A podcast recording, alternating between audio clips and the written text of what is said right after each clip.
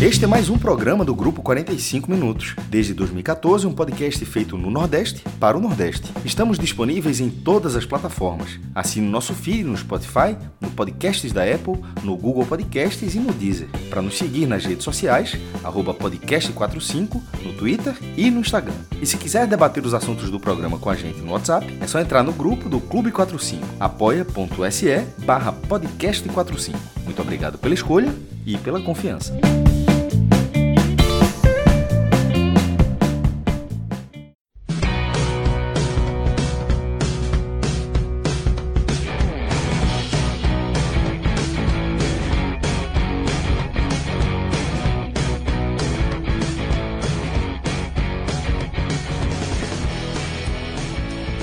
Boa noite para quem está chegando agora, para quem está nos acompanhando aqui pelo YouTube, pela Twitch. E bom dia, boa tarde ou boa noite para quem está nos escutando diretamente por um aplicativo de podcast, né, ou até vendo aqui no YouTube em outro momento. Eu sou Fred Figueroa, abro esse programa ao lado de Cássio Zirpoli, Tiago Minhoca, Arthur Silva. E juntos né, vamos fazer uma edição do 45 Minutos que eu diria que é uma edição de transição de rodada. Não chega a ser o raio-x da Série B, tampouco o raio-x da Série A, mas a gente vai dar uma grande geral, né, sobretudo na segunda divisão, que teve mais movimentação essa semana. A gente está vivendo um período de data FIFA, então, naturalmente, quando está rolando os jogos das eliminatórias da Copa do Mundo, das eliminatórias da Euro, o calendário dá uma desacelerada aqui no Brasil. A Série A para, né? a gente teve apenas um jogo que tinha sido adiado entre Cuiabá e Cruzeiro, mas a Série B, ainda que com um jogo por semana, ela vem preenchendo o calendário. A gente faz uma geral nesse domingo, lembrando que o raio-x oficial da Série B vai ao ar amanhã, a partir das 10 da noite, tá? Assim que terminar a Juventude Esporte, a gente faz o telecast da partida e entra direto com o raio-x da Série B, aquele raio-x que você já está acostumado, em que a gente entra no Power BI, a gente passa por toda a matemática, a gente faz toda a análise dos jogos que ainda restam, das projeções, a matemática, mas hoje, naturalmente, faremos também um pouco disso, porque a rodada foi muito importante. A rodada tinha situações de definição e elas estão acontecendo. Eu diria que a Série B tem dois ganchos fundamentais para a abertura desse programa. O primeiro é o fato do Vitória ultrapassar a barreira simbólica, a barreira moral e a barreira matemática bem relevante dos 60 pontos. Tá? O Vitória chega aos 61 pontos, abre uma boa margem para o quinto colocado, que a gente ainda vai ter amanhã a definição se esse quinto fica com 54 ou 55 pontos, mas o Vitória já tem 61, então serão seis ou sete pontos de vantagem sobre o quinto colocado, que encaminha o acesso do rubro-negro. E junto com o Vitória, um outro rubro-negro, né, o Atlético Goianiense, ele consolida uma parte significativa da sua caminhada de recuperação no brasileiro, que é romper a barreira do G4. Eu não lembro bem, a gente pode até tentar olhar no Power BI daqui a pouco. Eu acho que o Atlético chegou a ficar 11, 12 pontos atrás do G4 e vem numa sequência absurda, ganhando dentro e fora, levando pouquíssimos gols. Hoje é o vice-líder, depende do resultado do Juventude Esporte nessa segunda-feira para definir a sua posição. Eu acho que esses dois ganchos são os ganchos principais é, sobre a Série B para esse programa, tá? Então, eu já queria abrir indo direto ao ponto, indo direto ao que há de mais relevante, não só para a Série B, mas fundamentalmente pela nossa ótica, que é a ótica do futebol do Nordeste. E eu vou dizer o seguinte: quando o Vitória ganhou o quinto jogo, eu tuitei dizendo que o Vitória subiria. Tá? Que aquilo ali já era uma sequência que, com exceção daquele Náutico, né, que ganhou as partidas, foi perdendo força, só algo completamente fora da curva tiraria o Vitória depois daquela largada de 15 pontos dos trilhos do acesso. Até pelo ganho de moral, barradão lotado, virada de página, toda a questão anímica, né, moral que o Vitória teve com aquela largada. O campeonato veio, as oscilações foram mínimas. Eu acho que o Vitória deixou o G4 num único e curto período, tá? ele volta justamente quando vence, acho que Esporte Mirassol. A gente pode até olhar de novo na, na, na no Power BI para confirmar essas informações, mas enfim, nessa campanha toda de 32 jogos, a Vitória teve um curto período de oscilação. E agora rompe a barreira dos 61 pontos. Então, Minhoca, se aquela minha tuitada de que o Vitória com cinco rodadas já tinha meio que preenchido uma vaga, agora, depois de 31 rodadas, já dentro da reta final da, da casa dos 60 pontos, a gente pode dizer que o Vitória está com acesso mais do que encaminhado, né? É, tá praticamente ali com a mão e meia, né? Uma mão e a, e a outra mão praticamente já apoiando ali para conquistar essa vaga.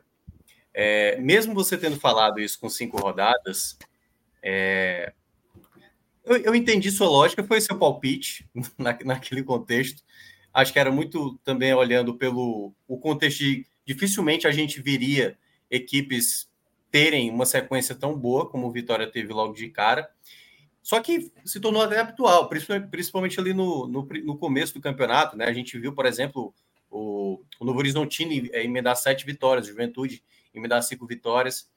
E o Vitória, mesmo que você possa, e a gente falou aqui algumas vezes. E todos eles seguem na briga, né, Minhoca? Não por acaso. Novo Horizontino e Juventude é. estão aí 100% inseridos. Só que eu acho que a grande diferença do Vitória para as outras equipes, Fred, é assim: você pode até dizer que a Série B muitas vezes ela, ela tem percalços. As equipes passam por momentos de instabilidade. Você não olha uma equipe da, da Série B e diz assim, essa equipe aqui sobra tranquilo, como foi o Cruzeiro do ano passado, como foi outras equipes em outras edições. O Vitória, ele nunca tem um momento de complicação no, no campeonato, né? Eu lembro quando eu citei aqui, acho que acho que era o começo do retorno. Você fez a seguinte pergunta no raio-x. Qual é o grande diferencial de Vitória e Esporte? Que naquele momento o esporte nem vivia os problemas que estavam que está que tá vivendo hoje, por exemplo. É, e eu falei, a sinergia de torcida e time dentro de campo, os dois têm muito bem. Só que o Vitória tinha um, um diferencial a mais perante ao esporte.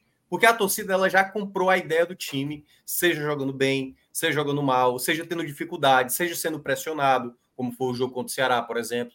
Então, isso fez com que o time sempre se mostrasse muito empenhado e muitas vezes até tendo elementos importantes, né? Eu acho que foi até caso que citou agora no Twitter, depois da, dessa vitória, jogadores relevantes, né? Como o gol de Léo Gamalho, para abrir, abrir, o placar, a partida de Wagner Leonardo, mais uma vez muito boa, fazendo um gol, o Arcanjo sendo novamente uma peça fundamental. Então, assim, você tem pilares nessa campanha. Dois dos melhores jogadores da Série B hoje. É, sem sombra de dúvida. Né? o, Vitória, o Vitória tem, de fato, o melhor trabalho dessa Série B, mesmo sem ser uma equipe brilhante. E não precisava ser. Quando a gente olha o elenco do, do Vitória, não tem por que essa equipe ser brilhante. O que essa equipe mais mostrou durante o campeonato é, em nenhum momento, ele se aprofundou em um problema. Ele teve problemas. Por exemplo, quando toma aquela goleada do CRB, eu não sei se qualquer equipe que está brigando ali na parte de cima conseguiria dar uma resposta de maneira imediata. A equipe vem muito bem e esse fator mando de campo pesa muito forte para o Vitória, principalmente, né? A gente falou, essa reta do Vitória é muito pesada, adversários diretos, mas o Vitória ele se dá o luxo de poder para cada duelo que ele vai ter de jogar pelo empate. A pressão está muito maior do outro lado. Claro que o Vitória vai ter uma tabela, tem uma tabela complicada, mas todos os adversários, quando vão jogar agora no Barradão, sabem que é complicado. O Vitória está a oito partidas sem tomar um gol dentro de casa. Isso é um feito que até então só duas equipes conseguiram. O Corinthians, no ano que o Corinthians disputou, e o Vasco, né, acho que foi o Vasco do ano passado. O Vasco do ano passado ficou oito jogos sem tomar gols seguidos dentro de casa. E o Vitória, a terceira equipe na história dos pontos corridos, a chegar nesse feito. Então, assim, nesse, nesse trabalho que o Condé vem desempenhando, com problemas, com reclamação da torcida, por exemplo, hoje, Mateuzinho já era um jogador mais questionado para saber se continuaria na titularidade, jogou, jogou bem, né? Então a equipe conseguiu fazer novamente uma boa partida, conquistar, ultrapassar essa margem dos 60 pontos, o que e aí a gente não sabe como é que vai acontecer essa reta final para as equipes que também estão brigando por esse acesso, se todo mundo vai conseguir ter esse tipo de resposta. Né? Por exemplo, a gente vê o esporte Vai lá, um jogo ruim, um empate, e aí joga fora de casa, não consegue vencer. Você vê o Guarani que estava bem, aí já tropeça de novo. Os perseguidores nessa rodada também já se atrapalharam, como foi o caso do Novo Horizontino. Enfim, o que a gente percebe no Vitória é que o Vitória ele consegue sempre responder de maneira positiva. Ele não consegue ter. Deixa eu até dar uma olhada aqui, que eu acho que foi, foi o pior momento do Vitória na competição. O Vitória chegou a ficar três partidas apenas sem vencer. Só quem ficou Alan, próximo foi o Juventude. O Juventude. Ficou três jogos.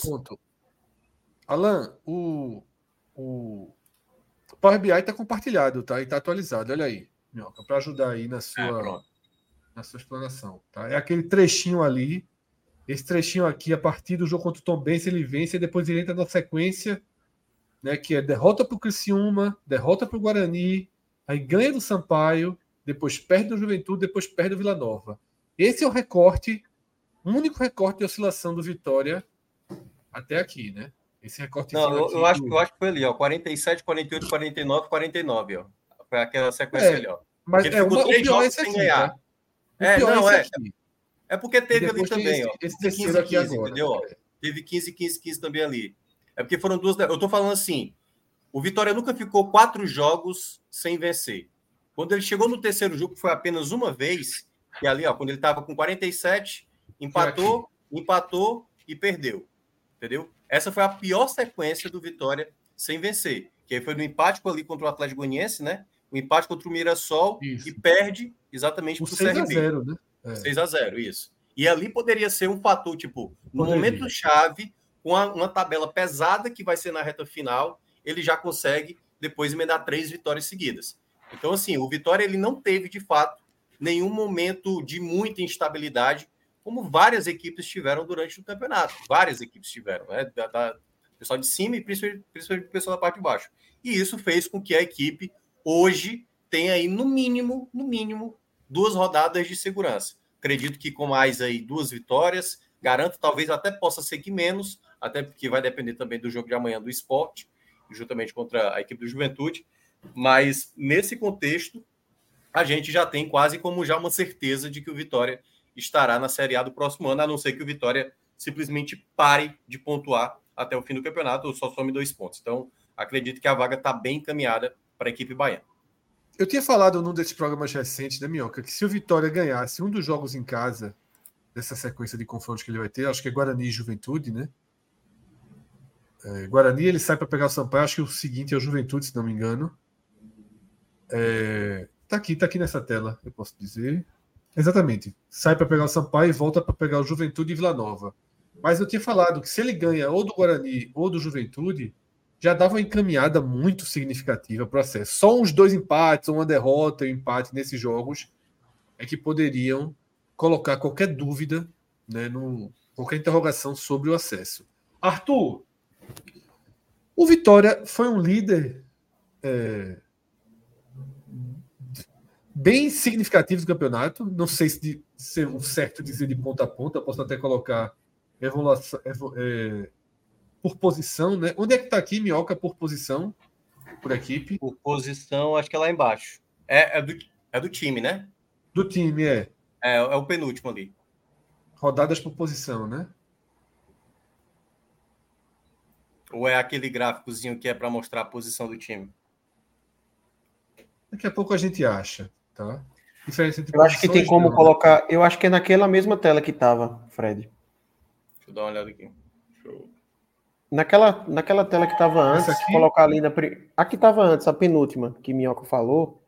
É porque ali a gente estava colocando é, zona de é, rebaixamento. Pronto, evolu... que é, a última, é a última. Evolução da posição por equipe. Ah, dá para a última, exatamente. Perfeito, é. essa aqui. A gente aqui vai ver que o Vitória é um líder quase que de ponta a ponta né, do campeonato. Quase que de ponta a ponta. É justamente naquele recorte que eu falei, que é o recorte em que ele é, tem. É uma sequência de cinco jogos com duas derrotas, com quatro derrotas, e né, só uma vitória no meio dela, que é quando ele sai, inclusive, do G4. Né? Ele tem ali duas rodadas na quinta posição.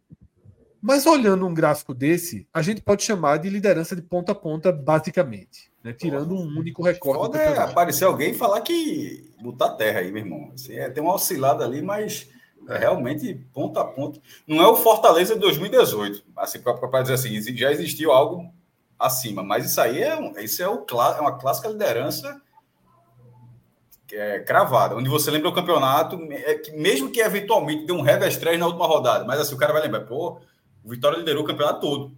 É um, é um pouco até que teve com o Chapecoense e América Mineiro, né? acho que o América Mineiro tava, teve a chance do título, perdeu a bola no último lance. Mas enfim, nesse caso, você consegue lembrar dessa edição como uma, uma edição que o Vitória liderou por muito tempo. Isso.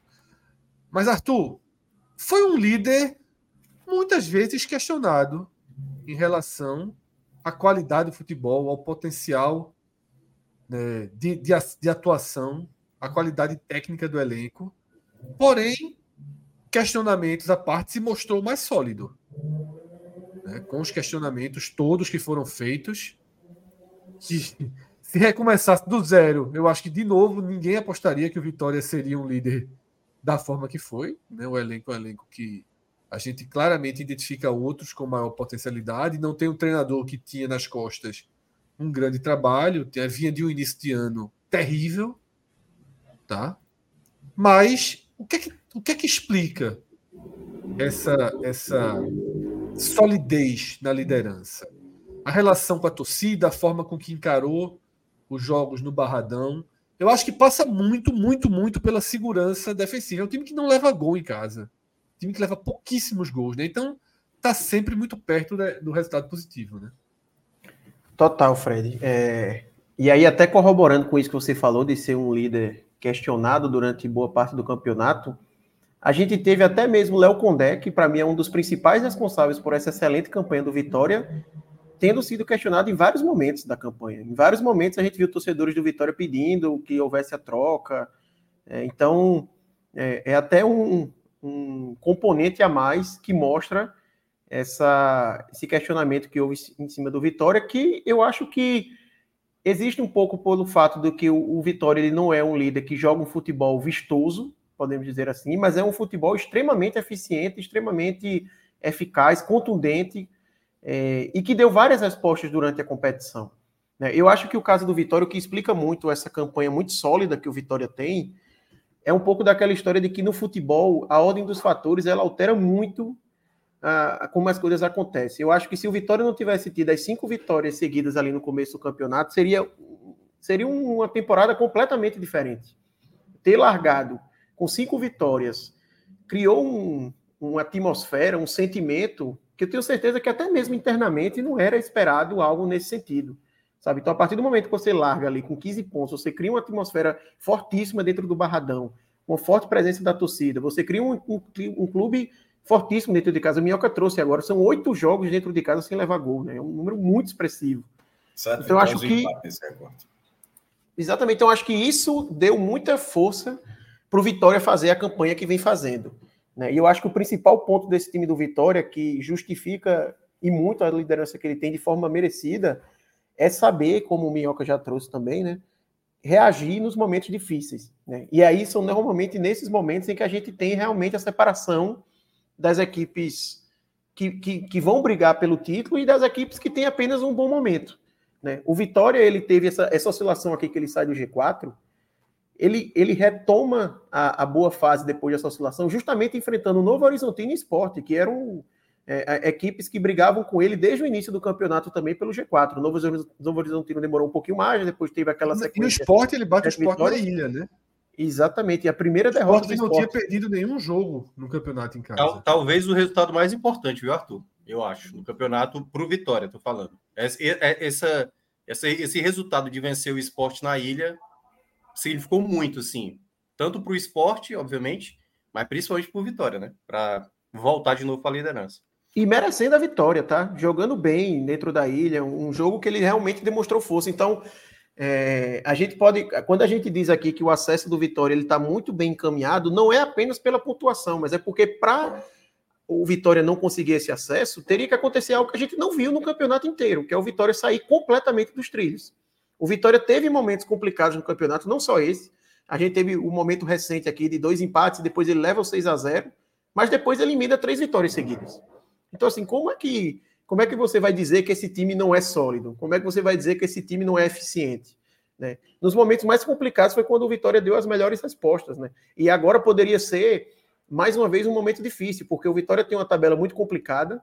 Ele largou perdendo do, do Criciúma fora, viu ali é, uma certa aproximação, ele tinha uma, uma, possibilidade de abrir uma margem muito grande, ou, houve uma certa aproximação, então era um momento também de receio, né? Porque se o Vitória vacila de novo agora, ficaria aquilo, putz, chegou uma, uma, uma sequência complicada, a equipe já vacilou em duas rodadas, e ele vai lá e dá mais uma resposta. Vence mais uma vez dentro de casa, sem sofrer gols.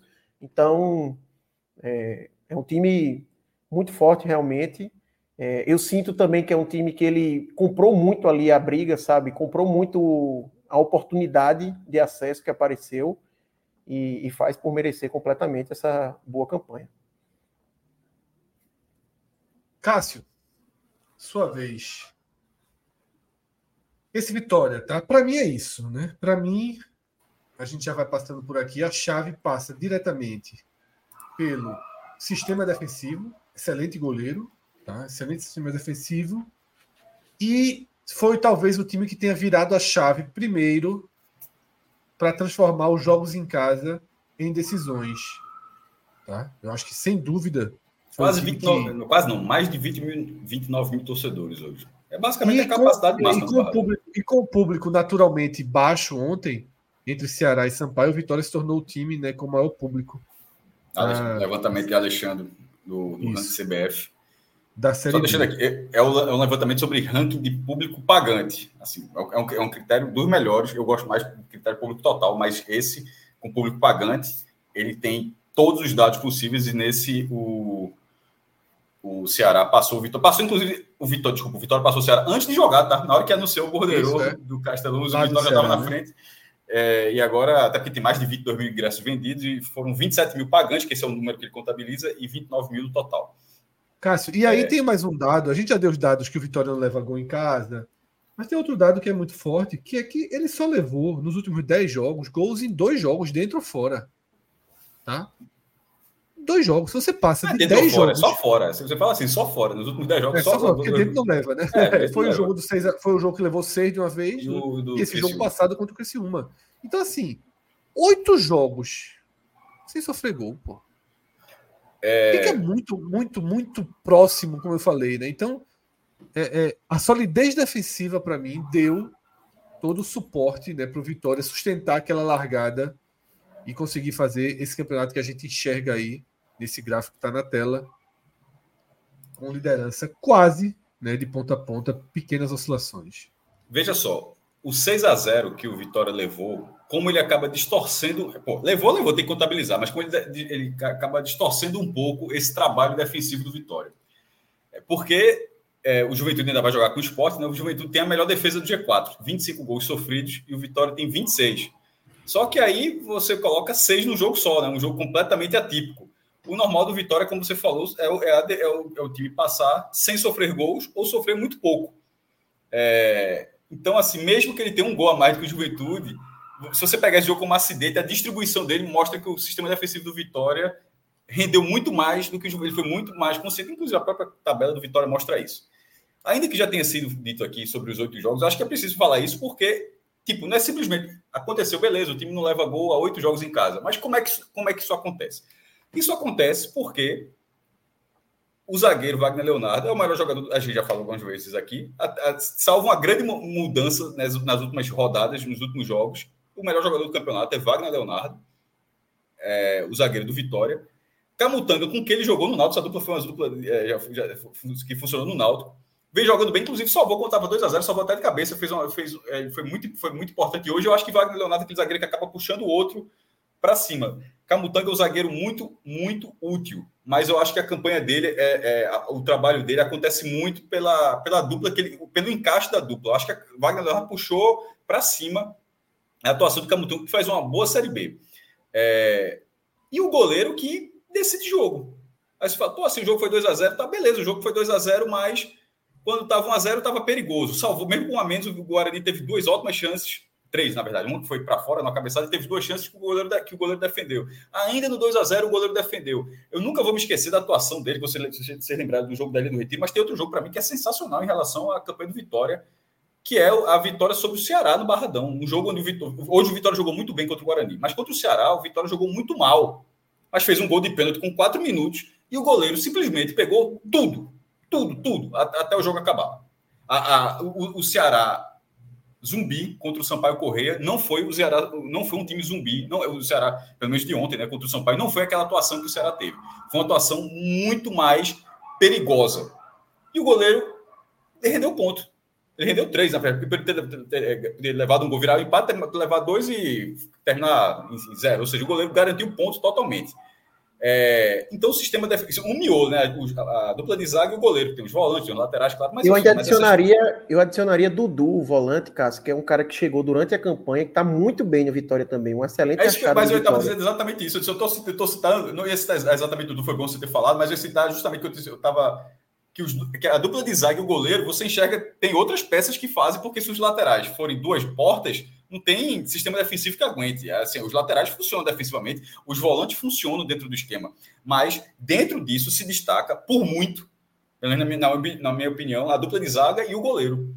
Aí você vai, aí Oswaldo hoje, duas assistências, participa, é, não, não, não, é, não é um campeonato regular de Oswaldo, mas quando participa, quando consegue render, rende muito bem. Lá na frente, no ataque, embora você até ache estranho que Léo Gamalho tenha, chegou a nove gols hoje, inclusive até destaque. Wagner Leonardo chegou a cinco é gol pra caramba pro, pro zagueiro.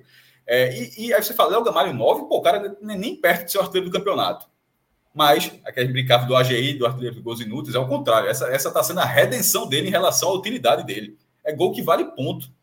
Gol que, gol, gol que destrava jogo, gol que o jogo tá aperreado para tomar um empate, ele bota mais um gol, ou abre o placar, como foi hoje. Um pouquinho ali, a bola rasteira, o goleiro deu, o goleiro pega, pega o horário, deu a defesa do lado esquerdo, a bola vem é, rasteira, ele estava com um pezinho pronto. Não fez, não fez muito mais do que isso durante o jogo, mas já pavimentou a, a, a vitória do Vitória. Então, é um atacante que eu, por exemplo, essa dupla de zaga, no começo do, do campeonato, eu acho que funcionaria, sobretudo com o Wagner Leonardo. Wagner Leonardo foi uma ótima contratação do, do, Vitória, que inclusive comprou ele durante a campanha, porque tem lá o gatilho de poder comprar, mesmo Vitória quebrado, deve, liso, que nem, pelo menos parecia ser que nem o esporte, mas eu disse, ó, é dar um jeito de arrumar esses 2 milhões e meio, esses 3 milhões e compra esse jogador, que o jogador vai valer muito mais. Conseguiu comprar durante a na competição, já que ele tinha o direito de, de compra, né, sem que alguém é, subisse por querer o valor dele, ou seja, um valor pré-fixado. Comprou, ou seja, comprou durante essa campanha. Então, antes de começar o campeonato, era sim já um bom reforço, um, um, uma boa peça. Léo Gamalho, eu confesso que eu não achava que pudesse ser, que pudesse ser uma peça decisiva como vem sendo pela mobilidade. Inclusive, ele, tem, ele tem, tem, tem, tido pouco. Na verdade, ele tem, vem correspondendo a essa expectativa de, de pouca mobilidade. Mas, em relação a fazer gol, o cara simplesmente. Pô, o, cara, o cara ainda lutou contra um câncer nesse campeonato. Assim, é, é, é, até esquecer isso. De repente, ele até, ele até tem esse número de gols dele, por isso que você tem uma, uma percepção de decisão maior, é porque ele parta. Não é que ele ficou em jejum de jogos, não. Ele simplesmente não pôde participar de alguns jogos por causa de tratamento. Então é um campeonato muito acima do que eu esperava. E outras peças fazem dessa forma também. É, e isso tudo de uma reformulação muito grande que o Vitória fez, que teve depois daquela largada excepcional de, de, de cinco vitórias. A oscilação na, na, campanha é muito pequena. É um time que merece estar onde está. É, como a tabela do Juventude é muito boa, embora o Vitória, o Vitória tá, tem uma vantagem na liderança, mas está todo, todo mundo muito perto e a tabela continua sendo difícil, embora mais passou pelo, pelo primeiro ponto hoje você não consegue dizer o Vitória será o campeão. Ele, ele está, ele é o favorito para ganhar o campeonato. Mas eu, eu, acho que hoje dá para dizer que o Vitória irá subir. Possivelmente como campeão. Possivelmente como campeão. Mas como o campeonato está muito, não está muito embolado, eu não vou pegar na 32 rodada e falar, ah, acabou o campeonato. Não, para o título não. Mas para o acesso, pela regularidade que esse time demonstra, pela solidez defensiva que tem, pela forma como ganha, como ganha os jogos e sofre, e sofre tão pouco de sofrer de fato, né? De sofrer gols. Assim, como é que o Guarani vai tirar esses sete pontos? Assim, seria muito difícil, que é o quinto lugar. Né? Vitória, faltam seis jogos e o Vitória tem quase três rodadas, porque o time tem que tirar três vitórias, porque nesses sete pontos, se o, se o Guarani somar sete, ele não vai passar o Vitória, porque o Vitória ficaria na frente do número de vitórias. Então, assim, o Guarani simplesmente tem que ganhar os três e o Vitória e o Vitória somar um ponto, aí tiraria oito. Aí se eu somar no máximo um ponto, o Guarani ganhar os três jogos, todo mundo passar o Vitória e o Guarani passar o Vitória. Se isso acontecer na 35 rodada que o Vitória sairia da, da, da, zona de rebaixamento. Então, na prática, não sairá. Da zona de, hoje, de acesso, né? Desculpa, da zona de acesso. Então, na prática, não sairá. Essa vitória de hoje é, teve várias vitórias. Essa vitória, essa, é, essa vitória colocou um tijolinho com cimento, argamassa rígida ali para encaminhar o acesso, que seria um acesso duplo, né? Vindo desde a Série C, C, B, possível, provavelmente A. E que vai ficar na torcida né, para que seja um X no rival, né, que está ali no, no ponto a ponto. Não, se, isso, se isso acontecer assim, né? não tem, não tem. Bicho, quando teve o Réveillon de 22 para 23, nenhum torcedor do Vitória pediu isso, não. Porque o cara disse: não, eu vou pedir uma coisa mais. Que, o Bahia virando. Com mais chance. O cara perdeu a cara assim, o cara foi pular Bahia virando o saco do Manchester City, né? E o Bahia, é, exatamente. Eu acabei de sair da Série C, cheio de problema, o Bahia com milhões e milhões de contratando. Já, e, e detalhe, Fred, já tinha contratado jogadores. Quando vira o ano, o Bahia já está contratando gente, ou seja, você nem sabe, é. já está começando a chegar. O cara não foi ali no Réveillon e pediu, ó, mesmo, o acesso do Vitória e rebaixamento do Bahia, não. Algum, alguém pode ter pedido, mas assim, mas é um perdido aqui, outro ali. Na, o cara tentou, disse, meu irmão, vamos ver se fica ali, para ver se busca o G4 e tal. A forma como está sendo o ano. É. Aliás, o ano não. A partir de maio, porque o ano, na verdade, começou com como termina. o ano começou, começou horrível, começou horrível, mas aí depois que começa a Série B, aí, meu amigo, aí engatou. Ah, uma última coisa que eu queria falar do Vitória. É, talvez algum torcedor do Ceará se chateie, mas vou de antemão dizer que não é o torcedor do Ceará, é o torcedor de qualquer clube. Assim como o que eu vou falar do Vitória, vale para qualquer clube. Durante alguns anos, sempre se falou, né, quando saiu uma pesquisa, aí se fala, ah, a torcida do Vitória, como é que pode ser grande, não bota ninguém, o Barradão vive vazio, pô, aqui no Castelão sempre tá lotado, ou o Arruda tá sempre lotado, ou qualquer coisa tal. E, e era, sempre, e era, era, sempre batendo no ponto. Ó, torcidas desse tamanho, tem momentos, o, o Castelão, um estádio de Copa do Mundo, um estádio atrativo, um plano de sócio do, do Ceará que batia 50 mil pessoas, pô, é, é, é, é mérito do Ceará, naturalmente. O, o time tá cinco anos na primeira divisão, era, é, pô, é normal que você, no estádio com 60 mil lugares, que você tem uma ótima média. E, e mas assim, normal para um clube de massa, tá? Um, um, clube, com todo respeito, naturalmente, mas com o Bragantino e América Mineiro não vão colocar média de 30 mil pessoas, porque o, o, o América Mineiro foi semifinalista da Copa do Brasil, não chegou nem perto disso. O Bragantino está na vice-líder do brasileiro, não chega nem perto disso. Mas clube de massa consegue. Mas na má fase não consegue. Porque até hoje, é, assim, na má fase, má fase, assim, uma fase clássica, você não consegue. Então, o Vitória, que apanhou bastante e passou, foi rebaixado, foi bater na, foi bater na Série C, tudinho, o Barradão vazio. O natural é isso, pô. Assim, é muito, é, assim o, o primeiro ano o cara pode até colocar jeito, mas na hora que você apanha e vai apanhando, uma hora é normal. Nunca, nenhum clube é diferente nesse ponto. No Brasil, todo mundo colocou isso. O Flamengo já jogou com 600 pessoas, é porque é outro, outros tempos, mas o Flamengo já teve jogo com 600 pessoas, pô. Acho, é, na, na Série A. É, acho que foi um jogo até em São Januário e tal. É, acontece 600, 700 torcedores. Aí on, ontem foi o contrário, de ontem para hoje foi o contrário. 6 mil torcedores eu acho. Detalhe que eu achei até bom, porque numa situação normal, do, do jeito que o Ceará está, é, é, o normal é 2 mil, 3 mil pessoas, o que mostra que a torcida do Ceará vai muito ao campo. Mas 6 mil já não é aquele visual que o Ceará bota 30, 40, não bota. Ninguém coloca em qualquer situação. Isso simplesmente não existe. Assim como, quando vem a, a, a quando vem a boa fase, vem um mar de gente, pô. Porque se, se o Barradão hoje tivesse 60 mil lugares, o público não seria 29 mil pessoas. 29 mil pessoas, quando foi, pô, se cabe 20, 30 mil porque deu 29 mil. Pô, porque muitas vezes, por questão de segurança, o cara não vende tudo, faltou um setor, ficou na mão de cambista. O que não falta, o que não falta é, é motivo. É, porque, porque não lotou? De vez que eu não loto, porque não tem nem como você pegar todos os ingressos. Mas assim, se, se o Barradão tivesse o dobro da capacidade, hoje teria 50 mil pessoas. Porque o Vitória é um clube que consegue colocar, como o Ceará, como o Ceará, como Fortaleza, como Sport, como Santa, como Bahia, e como é o Vitória, como o Vitória foi, essa, foi dessa forma. Então, eu acho que é, é para não passar batido, porque quando teve de ontem para hoje, eu pensei assim, ó, na má fase, qualquer clube vai passar por isso. É o, é o Ceará agora, como era o Fortaleza na fase, em algum momento na má fase, o Fortaleza era todo jogo 60 mil, ah, bota um milhão por ano e tal. Não, não, na má fase botava público baixo também. O Sport ali do Retiro, pelo amor de Deus, teve jogo com menos de mil pessoas, muito menos do que isso, na verdade. Muito menos do que isso. Então, isso é normal e o Vitória está mostrando, já que alguém não lembrava, que é sim um dos, maiores, um dos clubes de maior torcida do Nordeste. Se todas as pesquisas em 30 anos mostram isso, o cara tem que ser, assim, tem que ser. Simplesmente não acreditar em número, beleza, o cara não acreditar tal. Mas, assim, se o cara tem um pouco de base, tem um sentido para o Vitória ser apontado como uma das maiores torcidas do Nordeste. Nesse momento tem a maior média da Série B e é uma média que vai continuar subindo até a final da campanha dele. É isso, tá? A gente tem é, dois superchats aí que vão nos levar também para a virada aqui de pauta tá, do programa. Felipe Pinto, né? Ele pergunta por que o VAR não anulou o gol do Atlético, tá? Eu estava vendo esse jogo, eu estava no restaurante almoçando, estava vendo esse jogo no meu celular e estava silencioso. Eu confesso que eu não entendi absolutamente nada das marcações das linhas ali e qual foi a conclusão que se chegou, porque não apareceu aquela imagem final, né? Tipo, gol confirmado, impedimento. Não, não, mas só não teve essa frase, mas vamos lá. Eu não. É, primeiro ponto. Eu não sei se pela câmera que a gente costuma ver, se, se ele estaria impedido. Não tem isso, isso não tem como é, saber. Só para introduzir a tua, a tua resposta, cara, eu vou, eu vou, eu vou responder. Twitter, vou, é, eu fui vou colocar. Teve muita gente reclamando do ângulo, é por aí, né? Alan, pode colocar uma tuitada minha. Na verdade, eu compartilhando, cara. É uma tuitada de Raí Monteiro. Pode jogar aí na tela, que vai ter as duas imagens para quem está acompanhando a gente. Tá na, é uma das últimas tuitadas que eu coloquei lá no meu Twitter. Aí tu bota não a minha tuitada, mas a de Raí Monteiro. Que é o seguinte: o primeiro ponto, ele fala por que não anular o gol do Atlético Goianiense. Eu não sei se pelo outro ângulo, vou considerar que o gol que o lance foi legal. Vou considerar assim, colocou lá foi legal. Então, assim, não é a questão de por que não anular o gol. A minha dúvida é por que não, analis não analisaram na câmera que se analisa o impedimento e aí deixa a Alan colocar na tela, que é simplesmente.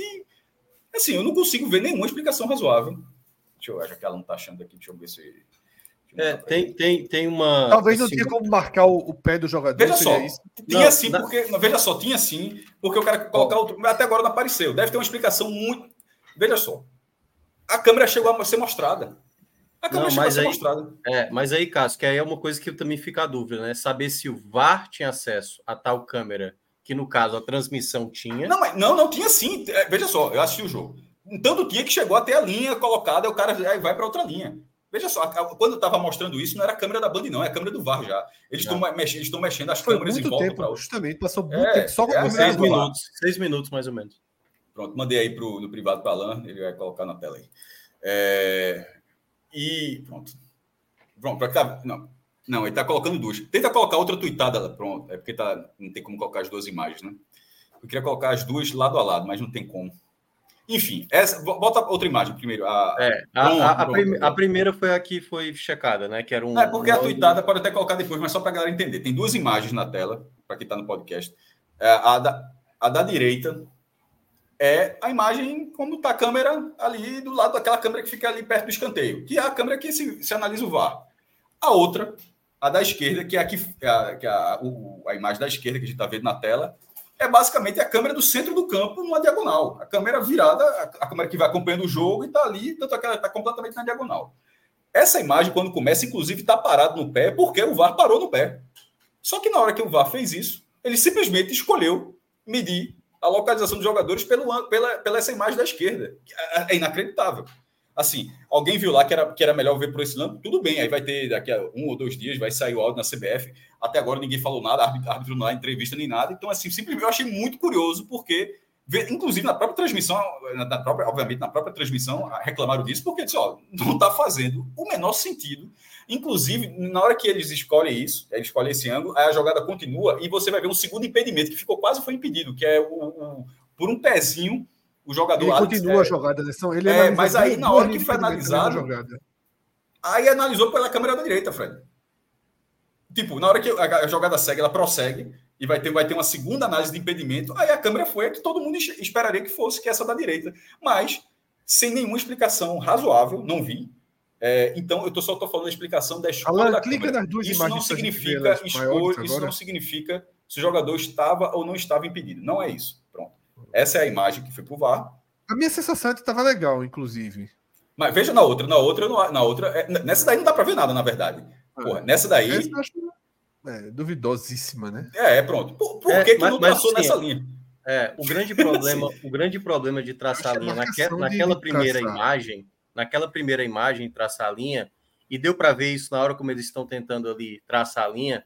Primeiro, quanto mais um eles vão dando para saber qual é a última parte do corpo, pior é para você definir. Exatamente. É. Porque a qualidade da imagem é péssima, quanto mais aproxima fica pixelada, assim, uma resolução péssima para saber o que de fato é o corpo, que a, né, no segundo lance, por exemplo, que eles analisam, em que momento é a última parte da bola, em que momento é o, a, o bico da chuteira. Então, o segundo lance eu até acho que é passável, certo? Esse primeiro lance, aí eu concordo totalmente com o Cássio, porque realmente foi o pior ângulo possível e traçaram uma linha ali para, sabe, quanto mais aproxima a imagem, mais incerto é saber se a linha está sendo traçada da melhor maneira. Eu acho, eu acho lance duvidoso, mas eu não diria que não fizer que, que, que o gol foi legal, Fred. É, então, eu acho que é por isso que eu fiz esse, esse, essa abertura. Porque, para mim, a sensação que eu tive foi que prevaleceu a marcação de campo, assim. Não, não, não, foi VAR, assim, não, não foi assim. E o VAR, é, não, sim, não. eu sei que. Tra... Não, cara, escuta o que eu estou dizendo. Traçaram a linha que não estava conseguindo ser traçada por algum motivo nessa imagem e traçaram só para validar, só para dizer que foi testado o VAR. Porque, eu, eu, como você falou.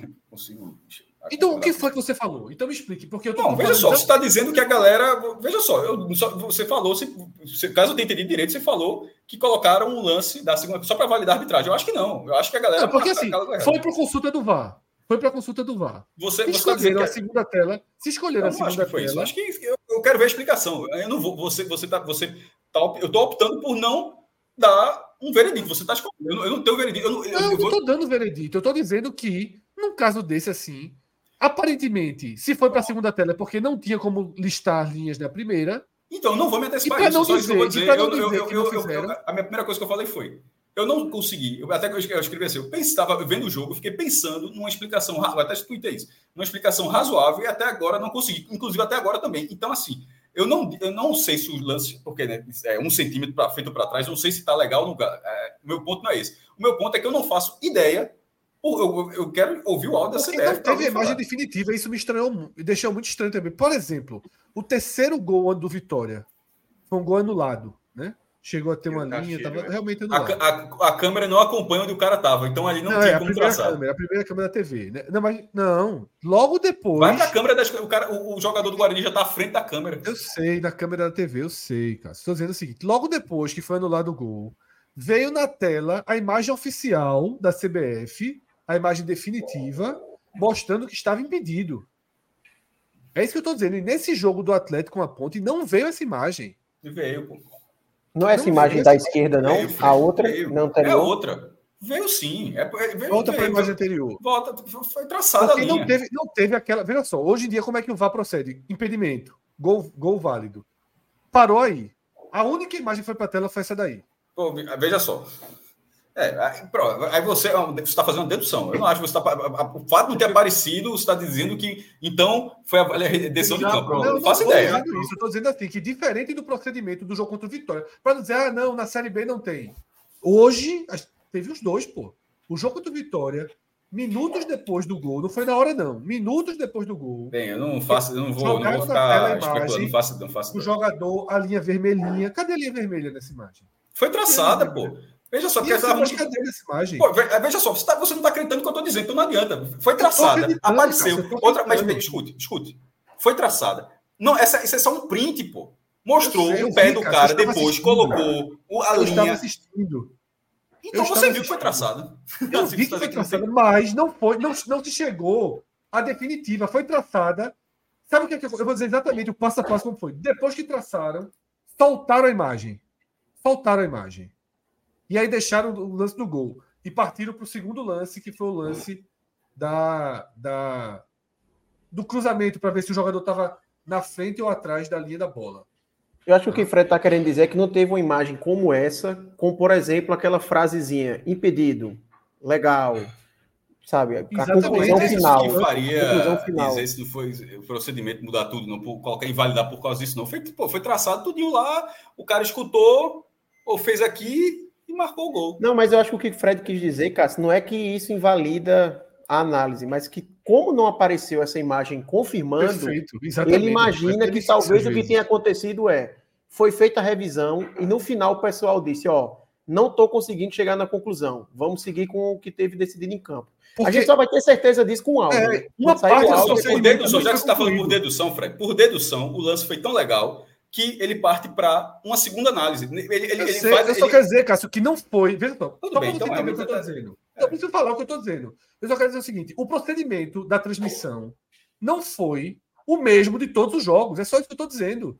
Mas é que tá, não acho. Você, a gente vai ficar numa dessa assim. Eu, tô, eu, vi o jogo também, eu não vi dessa forma que você está falando. Depois que colocou dessa forma, o lance prosseguiu, como foi inclusive Vitória. O, é, a análise do lance não foi só isso, não. Quando analisaram isso, ó, esse lance está legal por esse ângulo, aí eles passam, eles passam para a segunda análise, que é do outro lance, para ver se está impedido também. Se o VAR não estava funcionando no lance, para que vai analisar o outro? Eles, eles validaram esse lance. Eu não falei em momento nenhum que o VAR não estava funcionando no lance, pelo amor de Deus, pô. Então, Arthur acabou de explicar. Não, tudo bem, eu sou, eu sou burro. Não, não é burro, não, bicho. É porque você, quando não quer. Não, pô, quem não quer. Desculpa, Fred. Quem não quer, quem tá querendo é você. Mas eu não vou discutir isso, não. Eu vi o jogo, eu vi o jogo. Eu vi o jogo ouvindo. Você disse que nem ouviu o jogo. Você acabou de dizer. Você acabou de dizer. Você acabou de dizer que eu falei que o VAR não tava funcionando, pô. Não. Eu, você falou que não seguiu o procedimento, eu estou falando que seguiu o procedimento. Porque se não tivesse seguido o procedimento, não analisaria o segundo lance. Mas você está ignorando isso, você está achando que analisou o segundo lance e, e, e não seguiu o procedimento. Eu, eu acho que é o seguinte, eu dei o exemplo do jogo do Vitória. Eu dei o exemplo do jogo do Vitória, tá? Eu dei o exemplo do jogo do Vitória. Que, que depois do gol anulado, a gente viu na tela a imagem definitiva do lance e a resolução impedido. E não aconteceu nessa jogada. Que eu acho, detalhe, que eu acho que estava legal. Que eu acho que pela câmera que fizeram essa daí, que está na tela, me pareceu que o jogador estava legal. Legal. Eu não achei que foi um gol mal, é, mal validado. Eu achei que foi um gol legal. Porque para mim ele estava na mesma linha. E a segunda jogada estava atrás da linha da bola claramente. Para mim foi um gol legal. Agora, eu não entendi por que a operação do VAR se deu dessa forma. E você também não entendeu. Só que aí você está dizendo que agora a gente tem que deixar em aberto. Não, eu não vou discutir esse tema, mais não, já, já, já, deu uma opinião, você já deu a sua aí, é, é muita é, porque você, a, sua opinião, eu, a primeira coisa que eu falei, é porque você está querendo, você tá querendo dar o veredito agora, e eu falei, eu vou esperar, vou falar pela terceira vez, eu vou esperar a CBF dizer o que aconteceu, porque eu não... Eu, eu, eu, eu, quero dar a minha opinião, pô. Pronto, não é Pronto, mas você está querendo dar a opinião, eu dei a minha, mas eu não estou invalidando a sua. Eu, eu, só vou esperar, a minha, a minha eu vou, vou esperar a CBF para dizer, porque ó, eu não... Eu, mas eu já falei, escrevi no Twitter, falei aqui, eu, vou, eu, eu não vi uma explicação razoável para é, não ter tido a outra câmera. Agora, sobre ter tido essa câmera e a, e a jogada ter prosseguido, eu entendi. Para mim, isso foi ok. Você achou que não foi. É, não, para mim foi. Para mim foi o seguinte. Para mim é o que eu falo desde o começo. Vou repetir. Para mim não conseguiram traçar a linha da primeira câmera e foram para essa segunda. É o que eu tô falando desde o começo. Não conseguiram traçar a linha da primeira câmera. E o que é mais estranho ainda, porque eles, eles tinham a imagem, eles pararam na hora que tem o, o, o pé, e na hora que vai para o segundo lance, eles conseguiram fazer da segunda câmera. Assim, é, o porquê. É, é por isso que eu estou dizendo que a CBF precisa falar. Eles, eles não estava quebrado na outra, no, no outro ângulo, não. Na hora que esse lance prossegue, porque são duas revisões de impedimento nesse lance. Uma no passe e a outra no cruzamento. A do cruzamento, o, o, a, o VAR ele foi aplicado no outro ângulo. Assim, ele simplesmente não pegou numa fração de tempo só nessa jogada. Só assim, ele não é, não é que ele não estivesse funcionando no dia, não, porque no segundo seguinte ele já estava funcionando. Porque na hora que tem esse passe, ele já está já tá funcionando. E não é por falta de imagem. Porque poderia ter quebrado a câmera, dado, ficado tela, tela preta, mas eles tinham a imagem, mas simplesmente, é, como você falou, poderia ser isso, de não ter tido como calibrar, como colocar ali os dados da tela. E não ter funcionado. Eu até olhei aqui, né? Saiu no, no Flow Esporte Clube, né? A, eles fizeram a transmissão. Só que tem um probleminha na imagem quando eles estão ali traçando. Na hora que dá para ver pelo Flow aqui, foi na hora que eu observei, que teve uma hora que eu não estava observando.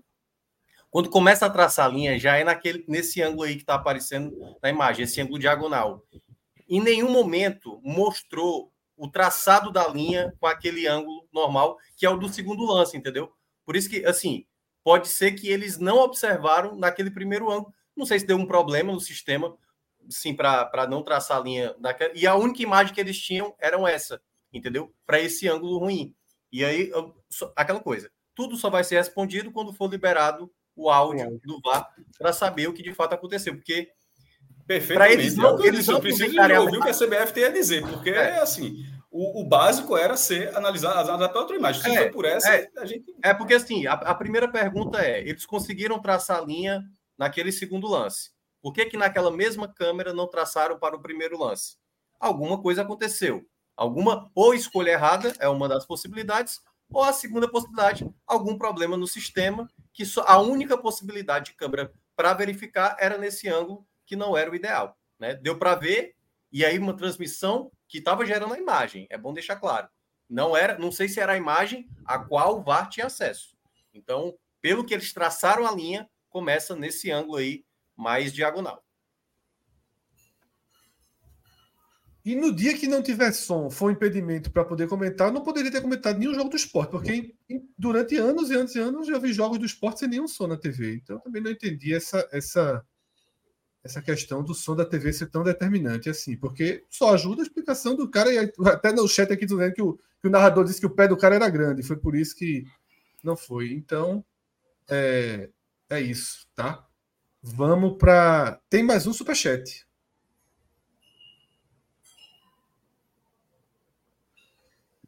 Bruno de Alencar Barroso. Valeu, Bruno. Alan, pode voltar pro, pro, pro dashboard, tá? Que a gente vai fazer o dashboard do Atlético Goianiense daqui a pouquinho. Bruno de Alencar, nesse momento do campeonato, o futebol do esporte é um dos piores do campeonato. Não, quem joga pior? Não consigo ver muitos, ver muitos clubes abaixo, infelizmente. Bruno, teve um momento, algumas semanas, que eu chamei o esporte de Tom Bense do G4 esporte vinha praticando futebol. Pô, seria até mim, bom, o Tom Bense está jogando bem agora, pô. Similar, similar ao do Tom Bense. Eu acho o time do esporte hoje, nas últimas atuações, realmente, realmente um time de segunda página da Série B.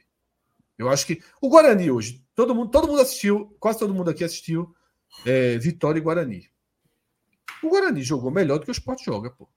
E foi 2 a 0 Tudo bem que teve a expulsão muito cedo, mas assim, o Guarani com homem a menos, com homem a menos, criou chance de gol. Teve uma cabeçada que passou perto. Arcanjo fez duas, três grandes defesas. O esporte com 11 homens não faz aquilo. Ainda mais se estiver perdendo. Tá? Então, eu concordo 100% aí com a mensagem. Eu acho que o esporte ele, se, ele chegou na reta final da competição esfacelado. Tá? A gente analisa os números do Vitória, e eu, eu parto do princípio, sobretudo, de que da questão dos gols sofridos. Eu acabei até de dar um retweet, né, que o próprio Caio destacou. A Ponte Preta a, perdeu, perdeu todos os jogos, com exceção os jogos recentes, antes e depois do jogo do esporte, não fez gol em nenhum. Contra o esporte, em 35 minutos, a Ponte Preta fez três gols. Um ponto. E é um time que não faz gol em ninguém. Gols. É, um ponto não faz gol em ninguém. E o esporte é, permite isso. Então é um time de, de capacidade defensiva muito abaixo dos seus concorrentes diretos nesse momento. É claro que talvez amanhã a gente olhe isso com mais, com mais atenção, tá? No raio-x. É claro que o Novo Horizontino não está bem. O Guarani não está numa sequência boa de resultados, mas também o Guarani pegou um momento da tabela pesado, mas não está numa sequência boa de resultados o Novo Horizonte, que são, que são os times que estão se tornando hoje os adversários diretos do esporte. Tá? E aí eu vou trazer a grande a grande subida do Atlético Paranaense, do Atlético Goianiense no campeonato, tá? Eu vou aqui primeiro por posição, porque nesse momento, nesta rodada, ele rompeu o G4. Olha para isso, tá? Ele sai da décima segunda posição na vigésima primeira rodada e agora, na 32 ele vai ficar na segunda ou terceira. Na verdade, eu acho que ele não tem como ficar em segundo, né? É, eu acho que ele vai fechar a rodada na terceira posição. É. é.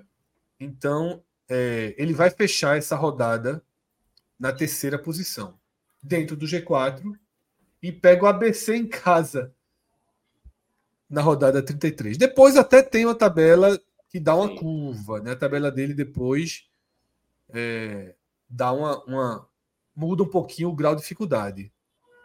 Mas que trabalho estamos vendo em, esse, por trás desse gráfico há um grande trabalho. E aí a mesma coisa do Vitória, tá? Só que o do Atlético tem ainda uma diferença. Em 10 jogos, nos últimos 10 jogos, o Vitória levou gol em dois jogos. Só que tem aquela distorção dos seis, tá? Nos últimos 10 jogos, 10 jogos, o Atlético levou dois gols. Dois gols. E era a pior um defesa do campeonato. 3 a 1. Um foi numa vitória por 3 a 1 tá? Um foi numa vitória por 3 a 1 E o outro foi a derrota que ele teve para o Botafogo por 1 a 0 Nas últimas 12 partidas, são 9 vitórias, um empate e uma derrota. Como é como acreditar que um time com essa curva, com essa com esse com esse foguete de ascensão aí, não não vai subir?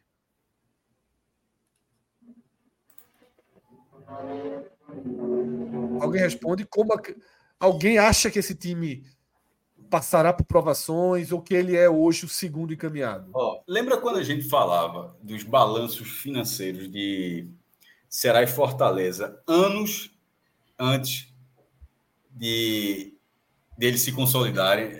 O Fortaleza estava na Série C, falou assim, ó, a capacidade econômica do Fortaleza consegue ter uma renda 2 milhões e meio consegue ter uma, uma capacidade de sócio dessa, olha só, isso aí, daqui a alguns anos, pelo ritmo que o Santa Cruz, o Santa Cruz está nesse momento, assim que o Fortaleza, se eles estiverem mesma, na mesma divisão, o Fortaleza vai, pelo modelo atual, gerar mais, mais receita, mais, vai gerar mais dinheiro do que o Santa Cruz. E conseguir ver se. Lembra disso? A gente falava tipo anos antes disso.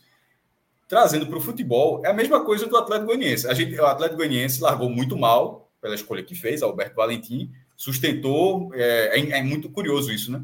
E a, a, falha do time era justamente no ponto onde todo mundo diz que ele que é um treinador falho. Aí, na hora que se corrigiu aquilo, com um treinador que consegue corrigir aquilo, como já é Ventura, sistema defensivo, as outras é, qualidades do time começaram a, a aparecer e ficou muito, muito, muito competitivo.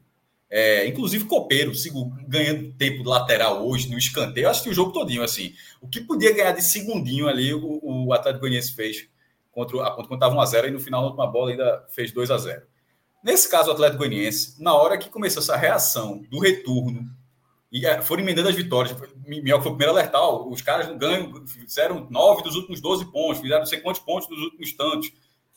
Era simplesmente uma questão de tempo. Assim, teve duas rodadas atrás, ele bateu na trave ali, porque a rodada, todo mundo acabou ganhando também, foi a rodada, todo mundo G4 pontuou e tal, mas que com aquele ritmo, como é que aquele, um time com aquele ritmo ia entrar? Aí você vai agora. A, só a próxima rodada do Atlético. Tu viu aí? É. Aí depois, aí depois vai, ter, vai ter o clássico. Mas assim, ele entrou agora no G4 e na próxima rodada não há um menor sinal de que ele irá sair. assim, o zero, zero. Se sair uma zebra, se aconteceu uma zebra muito grande que esse clube não vem, não vem, não vem tendo nessa, né, nesse momento com o Jair Ventura. Pela, o, o, antes de começar o campeonato, a gente apontava o Atlético Goianiense como um dos favoritos. Eu acho que a gente, a gente largou, na, lembro, eu não me lembro se a gente largou no retorno. Eu acho que a gente só não largou o Ceará. Curiosamente, a gente largou o Atlético e não largou o Ceará. Eu, eu acho que eu fiz uma, uma leve ressalva no Atlético Goianiense. Eu acho que a gente colocou. Mas na votação, na hora da votação, acho que, eu acho que era não duvido que pode chegar, se eu não me engano. É, eu talvez tenha ficado nisso. Eu acho que talvez tenha ficado nisso. Escolha dele. Pode olhar aqui. Vou olhar. Aqui. A gente pode olhar. E porque o elenco tinha era um dos três principais antes de começar o campeonato. Na hora que, que se organizou dentro de campo, passou a ser o time que todo mundo esperava. Na verdade, até mais. Eu não vou dizer que eu esperava que o time ganhasse todos os jogos, como basicamente é o que acontece atualmente. Mas ele foi ganhando terreno, ganhando terreno, ganhando terreno, e agora ele entra no lugar onde sempre se imaginou que ele teria. Porque no fim das contas, antes de começar a Série B, sempre se imaginou: ó, esse time tem tudo para estar aqui. Demorou para voltar, né? Que chegou até entrar lá na, no começo, mas depois de quase 30 rodadas, né? menos que isso, mas quase 30 rodadas, o time volta a estar no lugar onde o normal era ele estar numa análise prévia. E agora não, não vai para sair, vai ser, meu amigo, vai, ter, vai ser muito difícil. Inclusive, é bom lembrar daquele jogo que a gente até falou. O último jogo é Atlético Goianiense e Guarani. O último jogo, o jogo da 38 é rodada. Era isso que eu ia responder como risco que o Atlético Goianiense Não duvide tem. pode chegar, tá? Só para responder. Não duvide é. pode chegar. Mirassol e Atlético. A gente deixou ele nesse último estágio aí. Eu, ia colocar como o risco que o Atlético tem a questão da tabela, né? Porque ele tem uma próxima rodada muito acessível contra o ABC, mas há uma possibilidade das últimas cinco rodadas dele serem confrontos diretos, né? Eu digo há uma possibilidade porque daqui para lá alguns times aí podem acabar saindo da briga, né? Mas ele tem, salvo engano, é Vila Nova, Mirassol. Estamos vindo para a tela, tá? Estamos vindo para a tela com a reta final dele.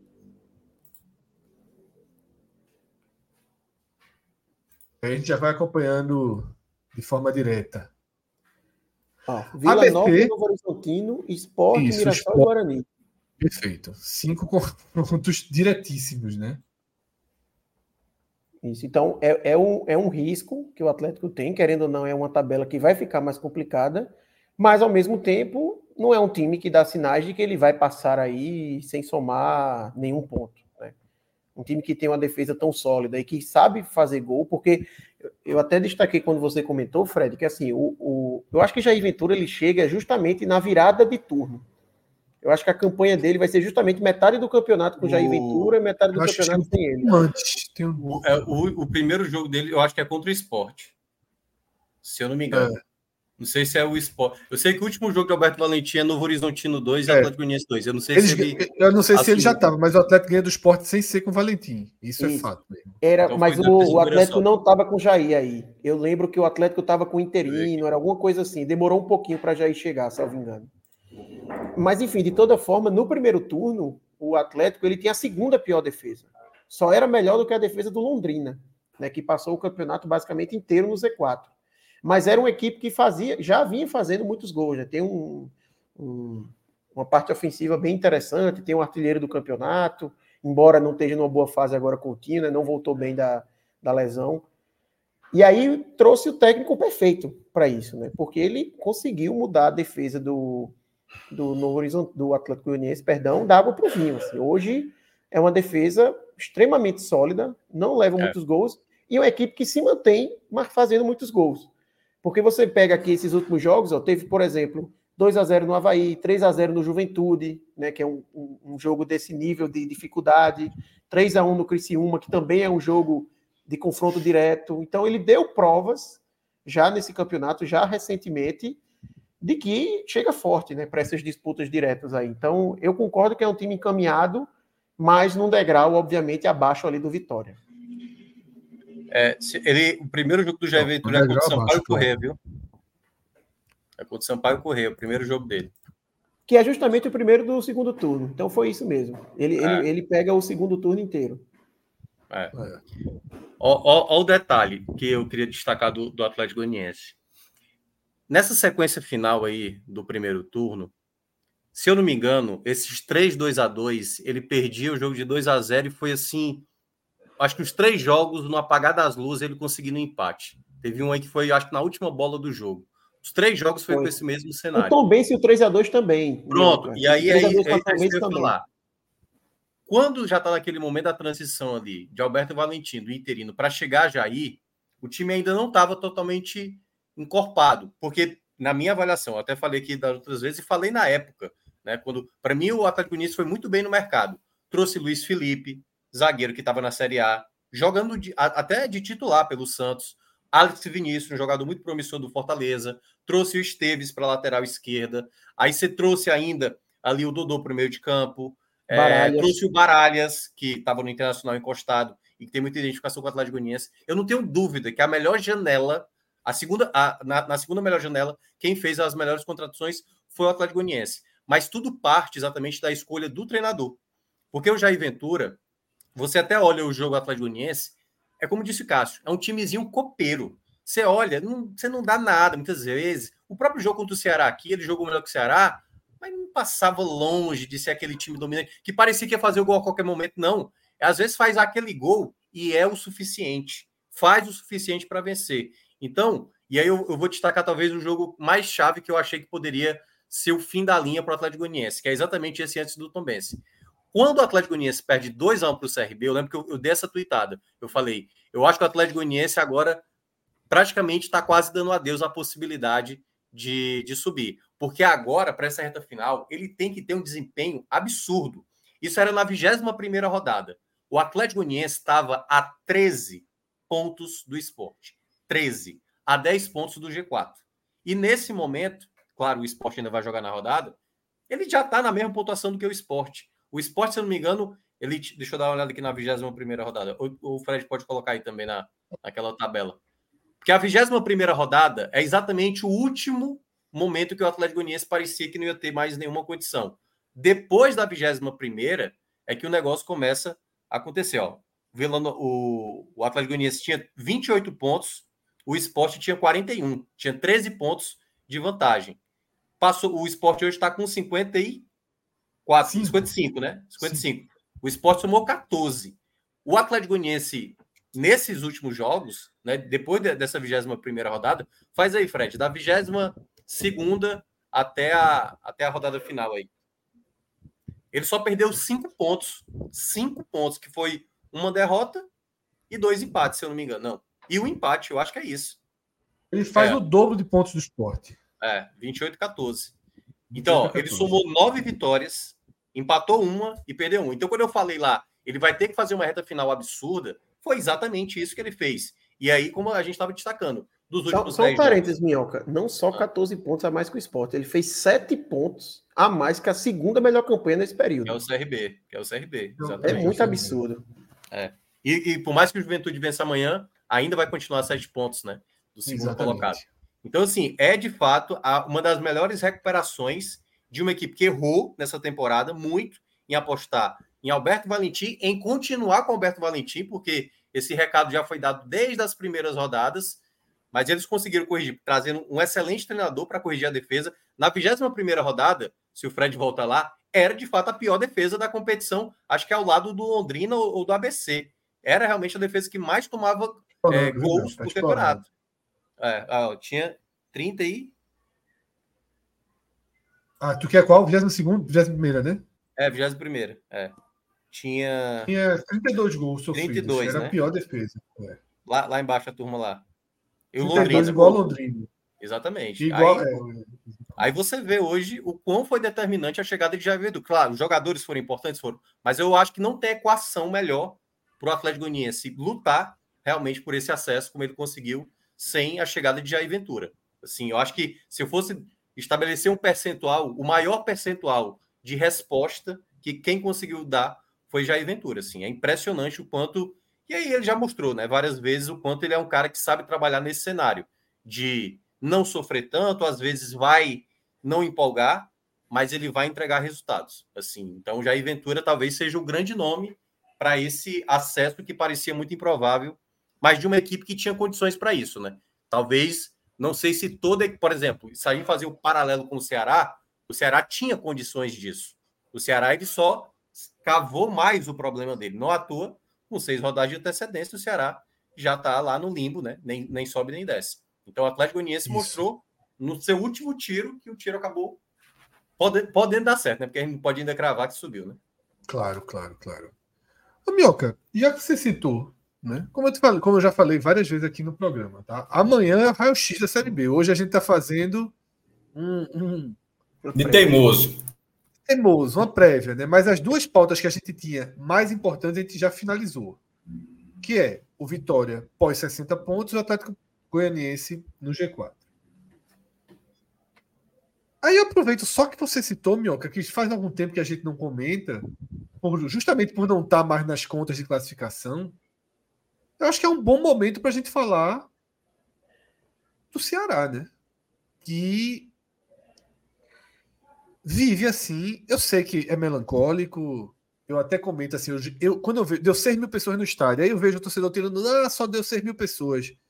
Esses jogos, eu não acredito como é que dá mil. Eu acho inaceitável o torcedor. Foi o que eu falei aqui, isso é pouco. 6 mil é muito. É só para dizer, é. dizer uma fase. Se fosse 2 mil, tava, continuaria sendo muito. Sei, é, eu não sei como é que um cidadão, tirando quem. Teve um, um, um, amigo nosso do clube que levou as filhas. Primeira experiência. Aí, ok, você vai para o jogo levinho, conhecer estádio. É diferente. Mas ainda assim, eu acho um jogo meio assim, meio. É, 1984, né? O, o livro, assim. A hora da raiva, né? Que você tem a hora, né? É. Porque você, assim, vai para o jogo para ter raiva.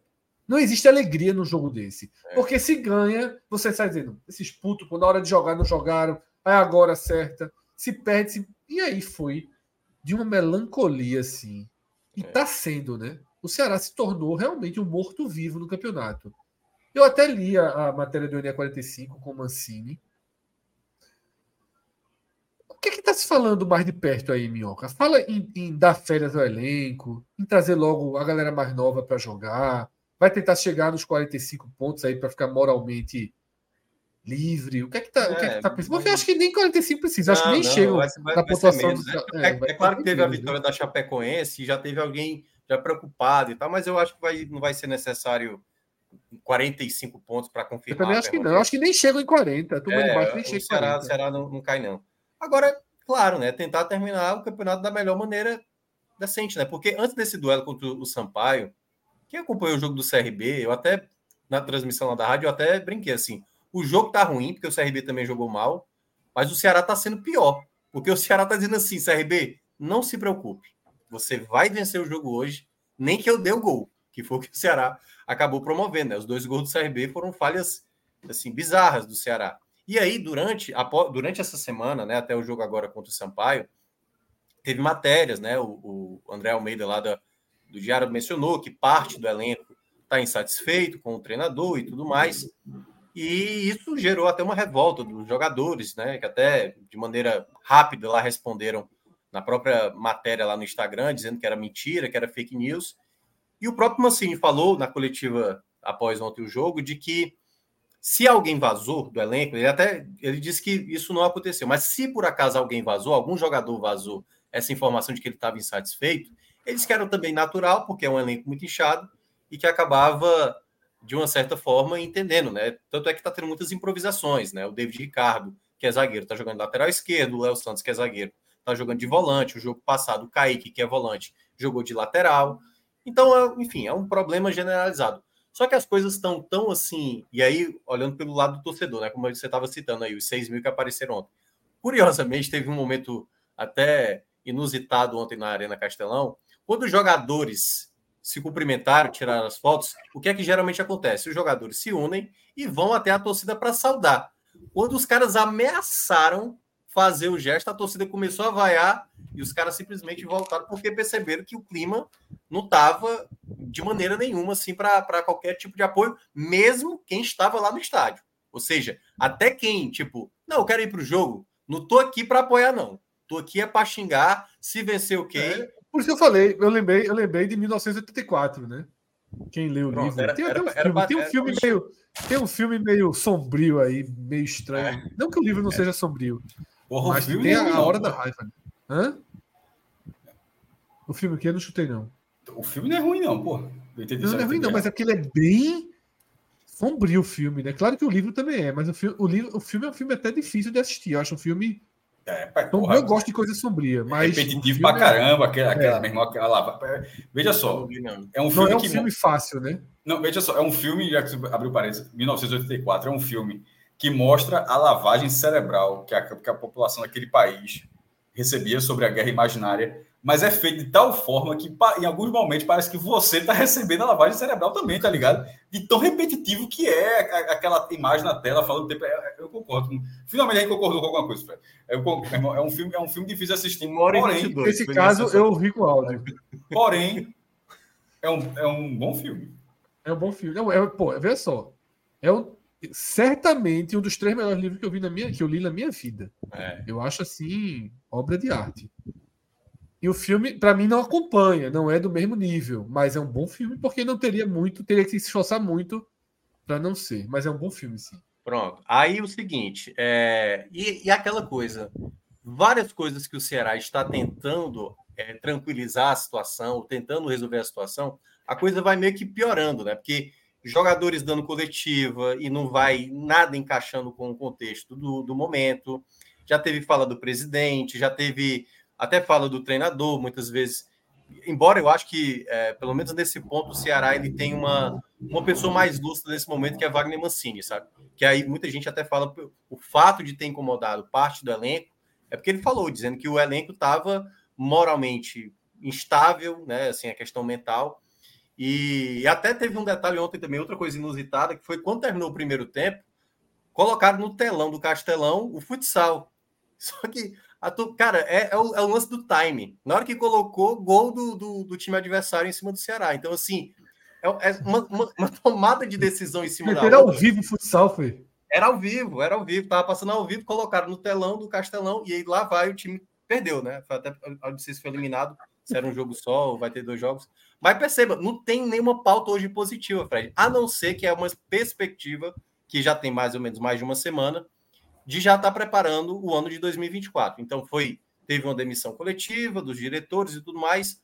Foi anunciado essa semana que agora reduziu de 16 diretorias para oito, seis já foram anunciados e as duas, né, que é exatamente a mais importante, que é a de, a de futebol, para saber quem vai comandar. Algumas pessoas já estão sondadas, como o Ricardinho, ex-jogador, né, ídolo do Ceará, Fernando Praz também, outro nome, que recebeu o convite, mas que ainda não se sabe se vai dar sim ou se vai dar não também.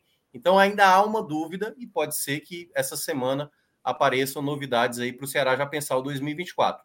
Mas certamente é um ano bem mais complicado, o 2024, porque o Ceará vai ter que ser.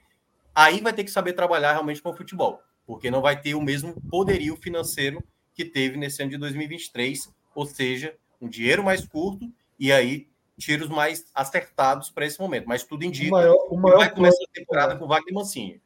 A maior vai começar a temporada com o Wagner Mancini. Né? Eu acho uma boa escolha. É. A maior esperança do Ceará em 2023 chama-se chama LDU, né? É, tem, tem, isso também. Obviamente a rivalidade é a rivalidade é, porque dá, dá uma salvadinha se, mínima. Se tudo que der errado de um lado, meu amigo, do outro lado, jogou é. para cima, tá caindo de pé. É impressionante. veja só, em Porto Alegre, na que chama de gangorra, já, é, lá chama de gangorra Grenal, né? Geralmente na gangorra, meu irmão, você tem que aceitar que não vai descer, não, viu? O cara que tá lá em cima vai ficar lá em cima e você vai ficar lá embaixo. É, quando, a, quando tem a virada de chave, ela vem e a gangorra muda. Mas no caso, do jeito que está indo a gangorra, não tem muito indício, parece, não parece haver muito indício de que a gangorra do Clássico Rei vai mudar tão cedo, tão não, cedo, no não. Curto prazo, no curto prazo, muito difícil, Cássio. Muito, muito difícil. Muito difícil. Até porque é aquela coisa, né? Se fosse o Fortaleza fazendo uma, uma temporada específica bem e o Ceará uma temporada específica mal, não. É uma sequência, né? a perspectiva não é que o Fortaleza vai desandar a partir do próximo ano. Pode até acontecer, porque futebol é imprevisível. Mas não, esse não dá um indício. Né? O Fortaleza vem num trabalho sólido há muito tempo. O Ceará não. O Ceará vem de vários anos com problemas. E hoje vocês viram o vídeo? Vocês viram o vídeo que está circulando de Voivoda na piscina, discutindo com o torcedorzinho do Ceará. É, que vídeo escroto da porra. Eu vou dar uma. Conversa, eu vi o vídeo. Conversa. É, a, conversa, a, conversa tá de, a conversa tá de boa demais ali, porra. O Pirraia não abriu, não. Ninguém do Ceará. Abre não. Abre não. E o Voivoda é, é muito pacato, cara. Quando ele percebe que está sendo filmado, ele já dá uma. É, já ele assim, ali, ele... que é, Fortaleza, é o Ceará. Não é Fortaleza, não. não é o Fortaleza, não. Essa situação do Ceará só me lembra o Cruzeiro em 2021, 2022, que o Cruzeiro também ficou. Não, porque o Cruzeiro ficou também nesse limbo, mas o que chama atenção é que naquela época havia uma força assim da imprensa, do Sport TV, de que o Cruzeiro ainda disputava o acesso. Sabe? Eu me lembro muito de ver, sei lá, 33 rodada da Série B de 2021, Cruzeiro 14 é. E o anúncio era: se o Cruzeiro vencer todos os jogos, ele chega a 60 pontos e tem é matematicamente é chance de subir. Assim, um negócio ridículo, sabe? Enfim. É mais ou menos a situação do Ceará, né? Que, tipo, não disputa mais absolutamente nada no campeonato. Né? Tem que pensar em 2024 mesmo. Total. Mas aí é, é por isso que eu perguntei. Tem que pensar em 2024, mas tem que pensar em 28 de outubro também. Os caras não vão abrir, os caras não vão abrir esse jogo nem a pau. É para garantir um mínimo de... de Feliz Natal, de Natal. Né? É, exatamente. Então, assim, veja só, o torcedor do Ceará, se a lógica, se a lógica. Se a, se a lógica acontecer, você vai ficar muito difícil, pô. No dia 28, tá? Meu amigo, chato. Vai ficar muito difícil. Porque assim, Natal eu viajava, botava as coisinhas no carro e pegava uma estradazinha, ia para Pernambuco, todo mundo. Do que aconteceu é porque no, no, Ceará é mais polarizado, é mais polarizado. Mas se, se o, For, o Fortaleza ganhar da LDU e conquistar a Copa Sul-Americana de 2023, eu acho que seria um pouco do que teve com a... Curiosamente, quando o Atlético Paranaense virou a chave, quando ganhou a Sul-Americana também. Seria um pouco do Atlético Paranaense. Porque é, o Coritiba ainda é o maior campeão estadual, mas durante muito tempo o Coritiba foi o maior campeão paranaense, dono do maior estádio, assim, outra, outras características, e o único campeão brasileiro do Paraná é, tinha o título lá de 85. O Atlético chegou aí para a segunda divisão. E em algum momento o Paraná Clube chegou a ser um time muito mais complicado na primeira divisão do que o Atlético. que não tinha o H na época. Aí o Atlético ganha o Brasil, o Atlético inaugura a Arena da Baixada, né? Hoje a Liga Arena, estava de forma parcial. 99 aí ganhou o Brasileiro em 2001. Aí igualou ali.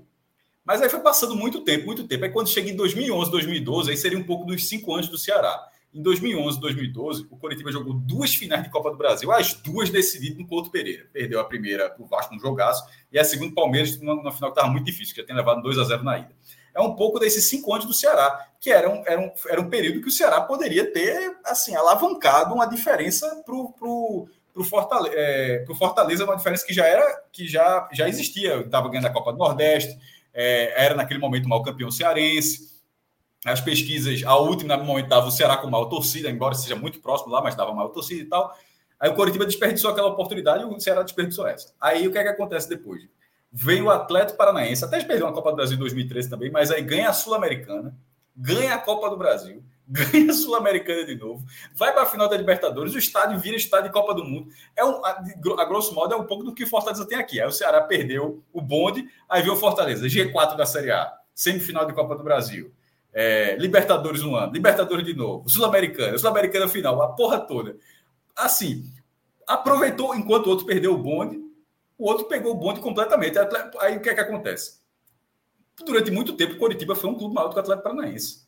Hoje, não sei, em Curitiba, obviamente, deve ter uma discussão ainda, mas vendo de fora, me parece improvável que alguém diga que o Curitiba é um clube maior do que o Atlético. Acho que é, acho que é mais, parece ser mais comum, a base comum, a falar que hoje o Atlético é um clube que, muito mais competitivo do que o Curitiba. E isso acaba, acabou acontecendo com o Fortaleza, porque durante muito tempo era o Ceará ali, na, na B, na A, e o Fortaleza na C, e hoje não, não acontece. E se tivesse a Sul-Americana para cravar, o que é que vai acontecer se tivesse a cravada? para todo sempre. Quando for falar de Sul-Americano, se for campeão, vai dizer, não, os, os clubes brasileiros campeões, Chapecoense, Internacional, São Paulo, Fortaleza, você fica sempre sendo lembrado, sempre sendo lembrado. E aí, meu irmão? E aí você entrou, aí a, a sua camisa passa a ter uma estrela considerável e que o outro difícil, e que o outro, não vou dizer difícil, mas que o outro vai ter muito trabalho para arrumar uma parecida. É, e aí, só, só para terminar, Fred, é, Claro que tem essa questão da rivalidade, que a gente, obviamente, nunca descarta essa possibilidade, mas hoje o torcedor do Ceará, claro, tem essa questão do dia 28, mas também tem um fato de, tipo assim, de saber quem são as pessoas que vão estar à frente, né, que vai conduzir essa, o projeto de futebol, porque, e aí, além do Fortaleza, porque, óbvio, hoje é, é até sacanagem, sacanagem, assim, hoje o Ceará está muito distante do Fortaleza, assim, qualquer cenário, olhando o aspecto futebol.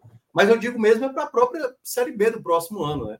Assim, você vê hoje, por exemplo, o Atlético Goianiense, que é um, um clube emergente, se a gente coloca assim os clubes, por o caso do Ceará, o Ceará quer ser um clube emergente só do que consiga fazer. Vamos lá, o Fortaleza talvez seja o melhor exemplo desses atuais, né? Dessas equipes que estão aí crescendo nos últimos anos. Mas vamos comparar o Ceará com o Atlético Goianiense, com o América Mineiro. Hoje o Ceará não consegue bater de frente com essas equipes quanto à organização, quanto a departamento de futebol. Você, você acredita que hoje o torcedor do Ceará aceitaria Felipe Azevedo no Ceará? De maneira nenhuma. No América Mineiro, Total. ele joga e joga muito bem, entendeu? Então, hoje no Ceará, ele tem praticamente um ambiente que é tosco para muitos jogadores que chegam aqui. Não à toa, Yuri Castilho hoje jogando bem no Vitória, Igor Kleber, que saiu recentemente do Ceará, fazendo gol agora no Criciúma. Então, a primeira coisa que o torcedor do Ceará acho que ele quer observar a partir do próximo ano é como vai ser, como vai ser lidar com o futebol. Quando tiver problemas, quando tiver a, a melhor fase, saber o momento certo de contratações, o que é que vai ser, o que é que vai gastar, se vai ser aquele que tem o dinheiro e vai sair gastando o dinheiro todo. Então, tudo isso agora é o que o Totô do Ceará quer ver. E tanto que vai ter também mudança do estatuto. Ontem até eu participei de uma entrevista com dois, é, um que é o relator e outro que também está ajudando na composição do novo estatuto do Ceará que vai ser feito também, que vai ter mudanças, até porque o Ceará há muito tempo tem um estatuto muito, muito atrasado. E aí vamos ver o que é que isso vai causar de impacto nos próximos anos. E uma Série B que promete ser mais difícil no ano que vem, né? É, se a gente pega até das equipes que subiram da Série C, eu acho que são equipes que tendem a dar mais trabalho do que as que devem cair nessa Série B, né? Se você compara Amazonas, Brusque, Paysandu e Operário e está caindo agora Tombense, Chape, ABC e, e Londrina, acho que cresce um pouco o nível, e principalmente as equipes que vão cair da Série A, né? Você pode ter um Bahia caindo, você pode ter um Santos, um Vasco. Você já vai ter ali o América e Coritiba, que são equipes muito chatas, né? Então, realmente o Ceará tem que, tem que evoluir bem. Se, se esse ano o Ceará entrou na competição como o principal favorito, em 2024 ele não vai entrar dessa forma. E não só por ele ter ido mal esse ano e por ser o segundo ano de Série B, mas porque é uma Série B que tende a ser mais complicada mesmo. É, é isso, tá? É, dessa forma a gente fecha essa abordagem da Série B, tá? E para fechar mesmo, Alan, vamos abrir o Bet Nacional, tá? E aí, se caso quiser, sabe que eu não faço aposta em jogo do esporte, né? Mas se caso quiser, vou fazer. Colocar o dinheiro no Leãozinho, que deve estar tá pagando bem, que deve estar tá pagando bem, A Beto Nacional respeita o esporte, viu? No último jogo tava 1.3 contra o Pontes. É, mas, mas, fora de casa, que respeitar em Caxias do Sul. Mas tá era para estar 1.2, meu irmão. Porque o que a Ponte Preta vem fazendo era para ser, ser 1.2. Está jogando muito mal. Mas aí. Justo. Os guerreiros. Professor daí, Brigatti. Professor Brigatti. Os guerreiros não jogaram muito bem, não. Os, os, o primeiro tempo do, do, do esporte é uma maravilha sempre. Assim, veja só, a gente está falando do Vitória, oito jogos que não tomam um gol dentro de casa. O Sport levou três da Ponte, três do Criciúma. É muito gol. Dois do Ituano. Dois do Ituano. Dois do Havaí. Dois, dois do Havaí. Dois do, dois do Ituano nos cinco minutos. Assim, é incomparável. Enquanto a dupla de Isaac era muito boa, o goleiro do esporte, o goleiro do esporte é, é, muito mal. O esporte deu. vacilou aí. É, mais uma Série B com basicamente sem goleiro. Mas a dupla de zaga simplesmente ruiu. Mas enfim, bora pro. Ó, pro... eu, vou, eu vou pegar uma dica aqui que eu, eu tô agora fazendo umas análises estatísticas para Celso, né? Projeto aí que a gente. Aliás, está todo mundo meio que envolvido, né? Todo mundo é... tá, pode falar já o nome. É o que é o Clique Esportivo, né? E aí, daqui a pouco aqui para mostrar algumas e, coisas. E aí, eu, eu fico pegando alguma estatística interessante que possa ter alguma dica, assim, para quem é apostador, coloco lá no site. Quem quiser acompanhar, daqui a pouco a gente vai colocar na tela. E dos últimos oito jogos do esporte, em seis, as partidas saíram sempre mais de dois e meio gols por partida. Nos últimos oito jogos, os últimos seis jogos, aconteceram mais de dois e meio. Não sei se é o caso para amanhã contra o Juventude, mas tem essa curiosidade aí. Não sei se vocês acham que vai ser um jogo com três gols ou mais. Não, não. O Fred tá com medo, mas pode, pode abrir a ordem do esporte aí, por favor. Não vai ser, não vou dentro do Juventude, não. Ó, o primeiro gol do Juventude tá pagando dois. Calma. Vamos primeiro, o primeiro gol do esporte aí, se abrir o placar. Vamos lá. A turma joga no contrário. Eu tô achando é, até não. parecido com a do Juventude, pô. Era pra, o Juventude era pra estar tá valendo. Primeiro gol do esporte. Dois, oxe, 2,29 só, primeiro gol do esporte. Não é isso, não é isso. Mas veja só, é, os caras acham que o esporte faz o gol, mas que o esporte não ganha o jogo. Tá, tá entendendo? O esporte, a defesa, que o esporte vai sofrer o gol. Que, tipo, que o esporte vai sofrer o empate ou eventualmente a virada, mas pode até fazer o gol, mas não, mas não sustenta o resultado. É as outras estão muito equilibradas, né? 2,46 para o Juventude e 3,07 para o esporte. Pode soltar essa onça no, no esporte aí, por favor. É, nunca ganhou lá em Caxias do Sul mesmo, tá, tá precisando. Grupo Wagner, aquela coisa toda aí.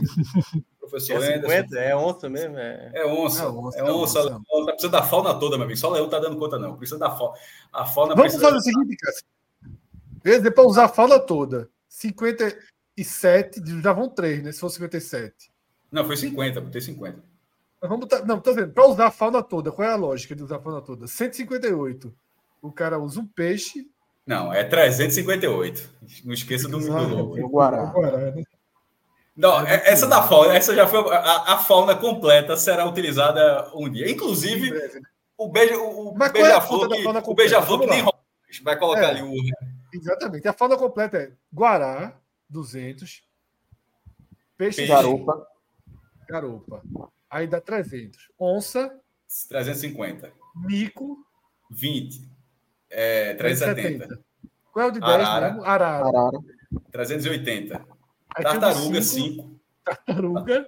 5. 385. O 2 eu não lembro. 5 eu acho que é, é Raposa. Eu acho que Tartaruga é 2. Acho que Tartaruga então é 2 e 5 é Raposa, alguma coisa assim. 377 com um real 378. 388, pô. 378, né?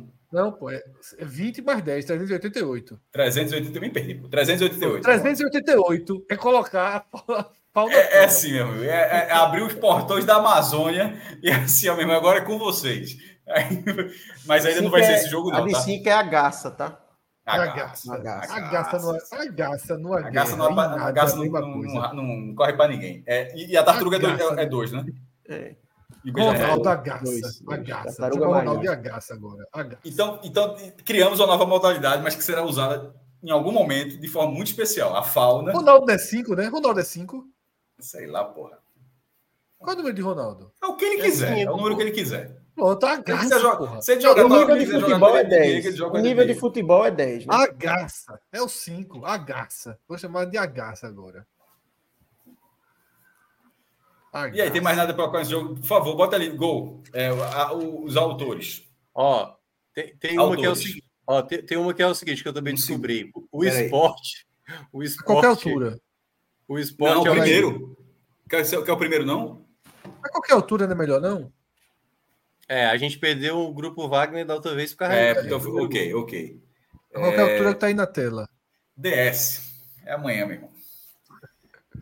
Virada de chave amanhã, viu? É. Solta essa garça aí. A garça, a garça, a garça. A garça. A garça. Tá aí no Google, é velho. Esqueceu qual. É, foi no Google. Cincão. Cinco. Tá turma, Guga Love já meteu a poesia aqui, viu? Ronaldo é a desgraça. Caralho. Ai, ai, ai, ai, Fábio Nascimento disse: dito isso, 0x0 amanhã. Veja só, é, por favor, diga o endereço do cartório. A caneta aqui, ó. A caneta cartório, aqui. quero saber, eu quero saber o endereço do cartório. Ei, mas é o de Casa gente... Amarela ou é, ou é, ou é o do, do, centro da cidade? Me diga aí, cartório a, de notas. A gente, a gente não vai pegar aqui a dica, não, da turma? Qual? Vai pegar, assinado, tá? Essa aí, essa é boa. Eu acho que essa aí o Minhoca lembrou bem, tá? Minhoca lembrou bem. A gente está vivendo uma promoção aqui que é a seguinte: quando a gente abre o Bet Nacional, a turma do chat pode dar uma sugestão de aposta, tá? E a gente faz essa aposta e 50% do lucro, metade do lucro, a gente faz o Pix na hora para o vencedor, tá? Não precisa ser desse jogo. Pode escolher outros jogos aí da segunda-feira. Tem eliminatórias da Euro? Nessa tem segunda? da Euro, tem, tem, tem, tem. Vamos dar uma olhada lá? Vamos dar uma olhada lá? Podem fechar essa aí, viu, Alan?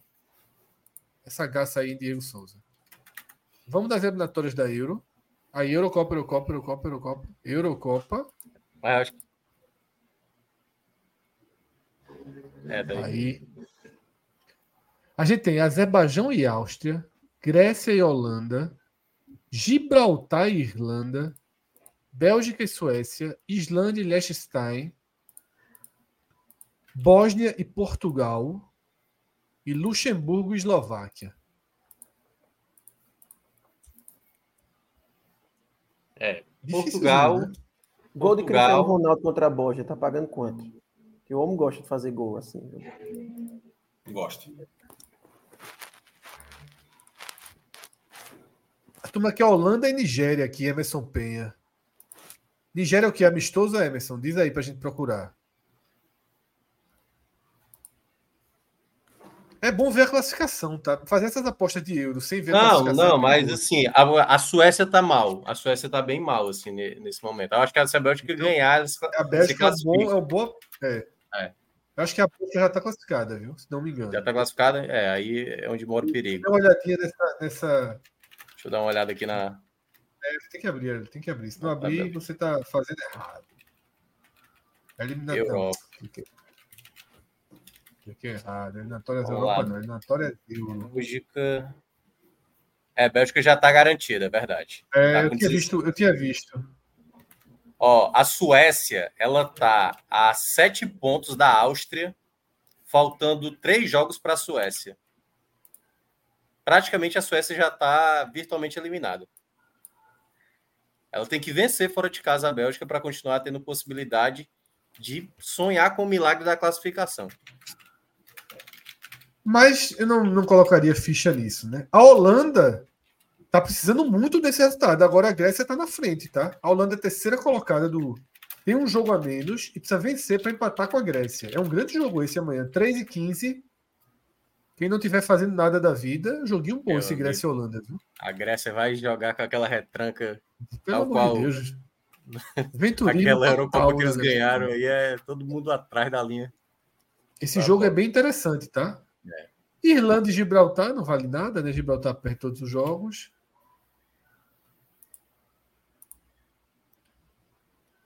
Bélgica já foi, Suécia morta.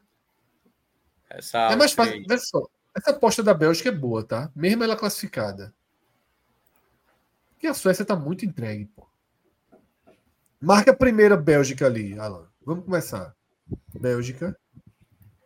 O pessoal do chat pode ir sugerindo, tá? A Áustria eu acho que é uma boa, viu? Porque a Áustria é exatamente que disputa contra a Suécia. Se eles ganharem do Azer Azerbaijão, acabou. A, a, coitada da Suécia não tem nem mais vez. Como é que vai nosso amigo Azerbaijão? Tá, quatro pontos. A primeira vitória foi sobre a Estônia nessa, nessa última data aí. Mas a Estônia é, é a lanterna do grupo. Deixa eu ver como é que ele foi em casa, viu? Perdeu da Bélgica duro, empatou com a Estônia. E a Estônia é fraca, viu? É. Não, te perdeu todos. Ele só tinha empatado com a Estônia e ganhou da Estônia agora. Só fez ponto em cima da Estônia. É. Entendeu? Jogou pouco em casa. A Áustria perdeu agora nessa última rodada para a Bélgica, entendeu? Mas ainda joga duas em casa. É. é. Eu acho que vai dar Áustria. Eu, eu acho que é uma boa Áustria, não é tão. Vamos fazer a nossa e depois a gente faz uma, uma escolher uma do grupo, tá? A nossa, então, a gente vai de Bélgica. Portugal. Portugal. Por que, é que Portugal tá precisando de nada, né? Também, né? Não, mas. A Bósnia é dura, viu? Não. Como é que Portugal. tá a Bósnia? Portugal está classificado e a Bósnia está lutando pela classificação. Quatro ah, é pontos é atrás, faltando três jogos. Mas é o segundo pior ataque do grupo. Sete gols só marcados. Bem fraquinho. Portugal, Portugal tem 27. Portugal tem 20 gols a mais do que a Bósnia. Eu acho que ainda dá Portugal. Mas vamos lá, vamos fazer uma basicona. Vamos fazer uma basicona aqui. Bélgica, Portugal e Holanda. Basicona. É que a Agora Bósnia também pouco. já enfrentou duas vezes Islândia e Liechtenstein, né? Então por isso também é. que ele está melhor assim pontos, posicionado. Né? Põe aí a onça. Caramba, uma tá ousada hoje. É, o meu medo é só Holanda. Aí, né? É, meu medo é só Holanda. Aí. Esse jogo da Grécia é difícil. É, dificílimo. Mas precisa muito, né? Vamos lá, vamos, vamos fechar na Holanda? Bora, bora, pode ir. Preocupe não que amanhã, quando o pessoal disser quem foi que deu autorização, pronto, fui eu. eu mesmo, né? Vamos lá. Vou sugerir alguns aqui, tá? Do chat para a gente escolher. É, Emerson Penha, ele quer Nigéria e Holanda. A dupla Nigéria e Holanda. A Nigéria faz um amistoso contra Moçambique. Tá? Um amistoso contra Moçambique. Silvio sugere Holanda pura. Tá? Henrique Moura, que é um gol de Gabriel Santos. Gabriel Santos nem existe mais, meu. É... Eu acho que nem aparece ali, eu acho que nem apareceu. Mas não, é. Clécio Lima, que é Portugal, Holanda, empate de Juventude Esporte. Guga Love, que é só um empate entre Grécia e Holanda.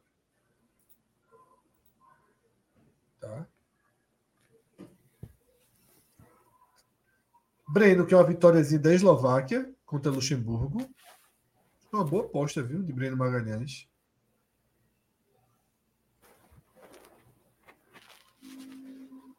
Vamos dar de Emerson, Nigéria e Holanda? Vamos dar de Emerson, Nigéria e Holanda? Tá? Gostei muito de, dessa, dessa de, de Breno, da vitória da Eslováquia, mas a gente já, já. Breno já participou de uma, né? Esse Luxemburgo Acho... aí já causou dano pra gente, viu? A gente foi uma vez apostar no Luxemburgo e a gente se deu mal. É ali o. Aí, achou. Pronto. Coloca. Então... 2,74. Vamos botar o mico aí, vintinho. Pronto, vintinho. Vamos ver se a Emerson ganha mais. Bota trintinha. A turma tá... O Luxemburgo Olha é terceiro, viu? Luxemburgo, Luxemburgo tá em terceiro no, no grupo J, viu? Pode fazer a aposta aí que tá valendo aí, de Emerson. Emerson, se não tiver conta do Beto Nacional aberta com o nosso código, faça isso para poder receber o Pix. Lembrando que o Pix é na sua conta, mas essa é uma promoção que só é válida para quem tem alguma conta no Beto Nacional aberta com o nosso código podcast 45.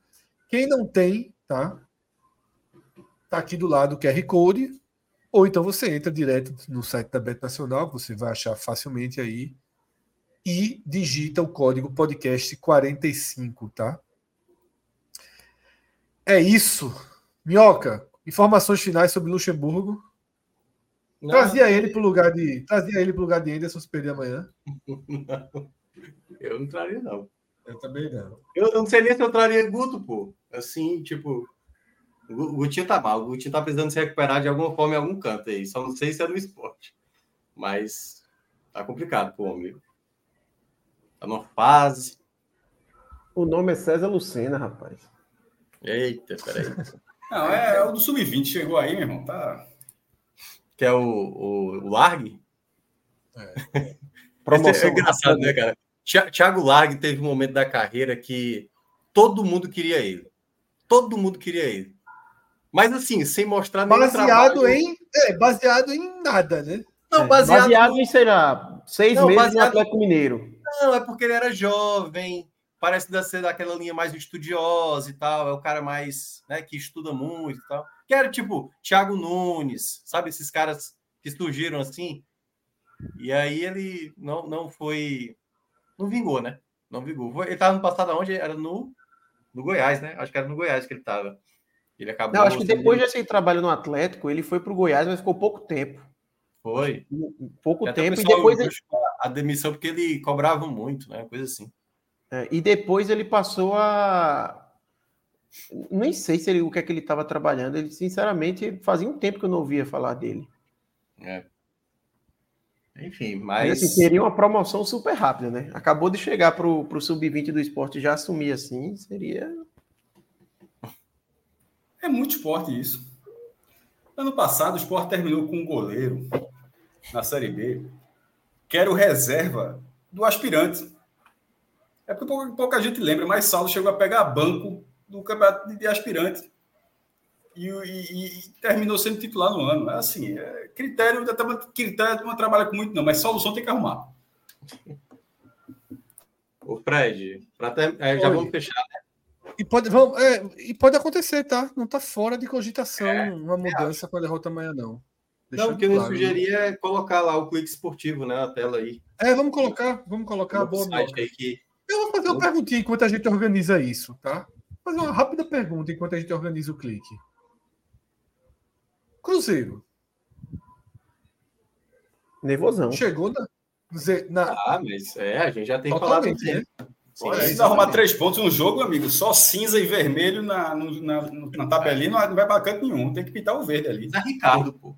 Ninguém Tabela chata também, viu? Tabelinha chata, tabelinha é. chata. Vai ter um clássico. Pega Flamengo agora, depois pega um clássico com o Atlético, salvo engano. O melhor resultado para o Bahia. Tudo bem que o Cuiabá tá com a, né, ali uns dois degraus acima e tal. Mas a melhor coisa aí foi o empate para o Bahia. De uma certa forma, segura os dois aí. Mas eu acho que o Cruzeiro tá bem, bem ameaçado. O Zé Ricardo eu acho bem, bem ameaçado mesmo. Samuel está dizendo que o Cruzeiro ganha do Fla. Com o Tite, eu acho muito difícil. Muito difícil. Flamengo agora vai. Tá, mas o Flamengo agora vai... é um a 0 meu amigo. E Um, dois, por aí.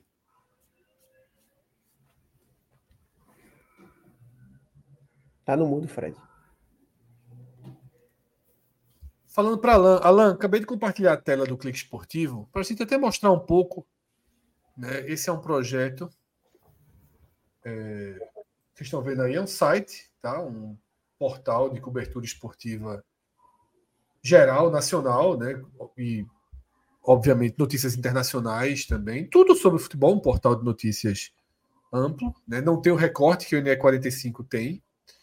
E esse é um projeto que ele é um grande parceiro né, do nosso grupo, do grupo 45 Minutos, e que vai também juntando outras frentes, tá?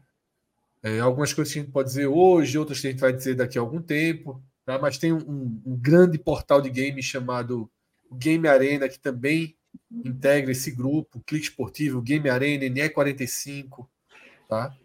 E aí, em breve vai ter mais conteúdos se juntando.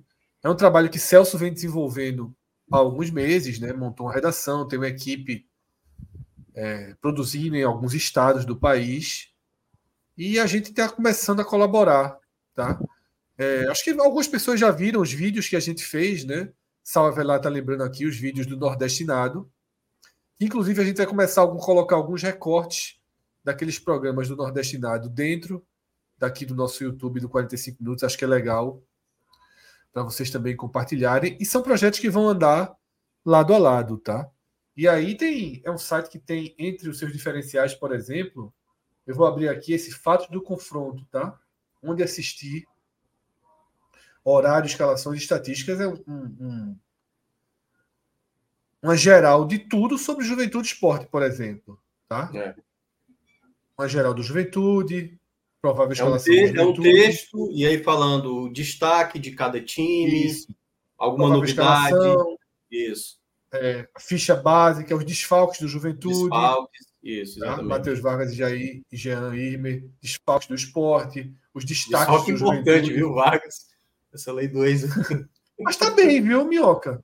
Foi, fez o fez gol. O gol fez o gol, né? Bonito gol. É. Mas né, é por isso que eu tô dizendo, por isso que foi bom pro esporte. No... É. Vou discordar, vou, vou cornetar aqui. Não vamos, não vamos, não vamos fechar os olhos. Vou cornetar, dizer que Wagner Love é o destaque do esporte hoje. Ah, esses 11 gols estão. O último foi recente, né? Mas os outros estão cansados faz tempo. Mas de toda forma, é um jogador que é uma peça aí do esporte, que o esporte precisa que ele, que ele volte a ser um destaque, né?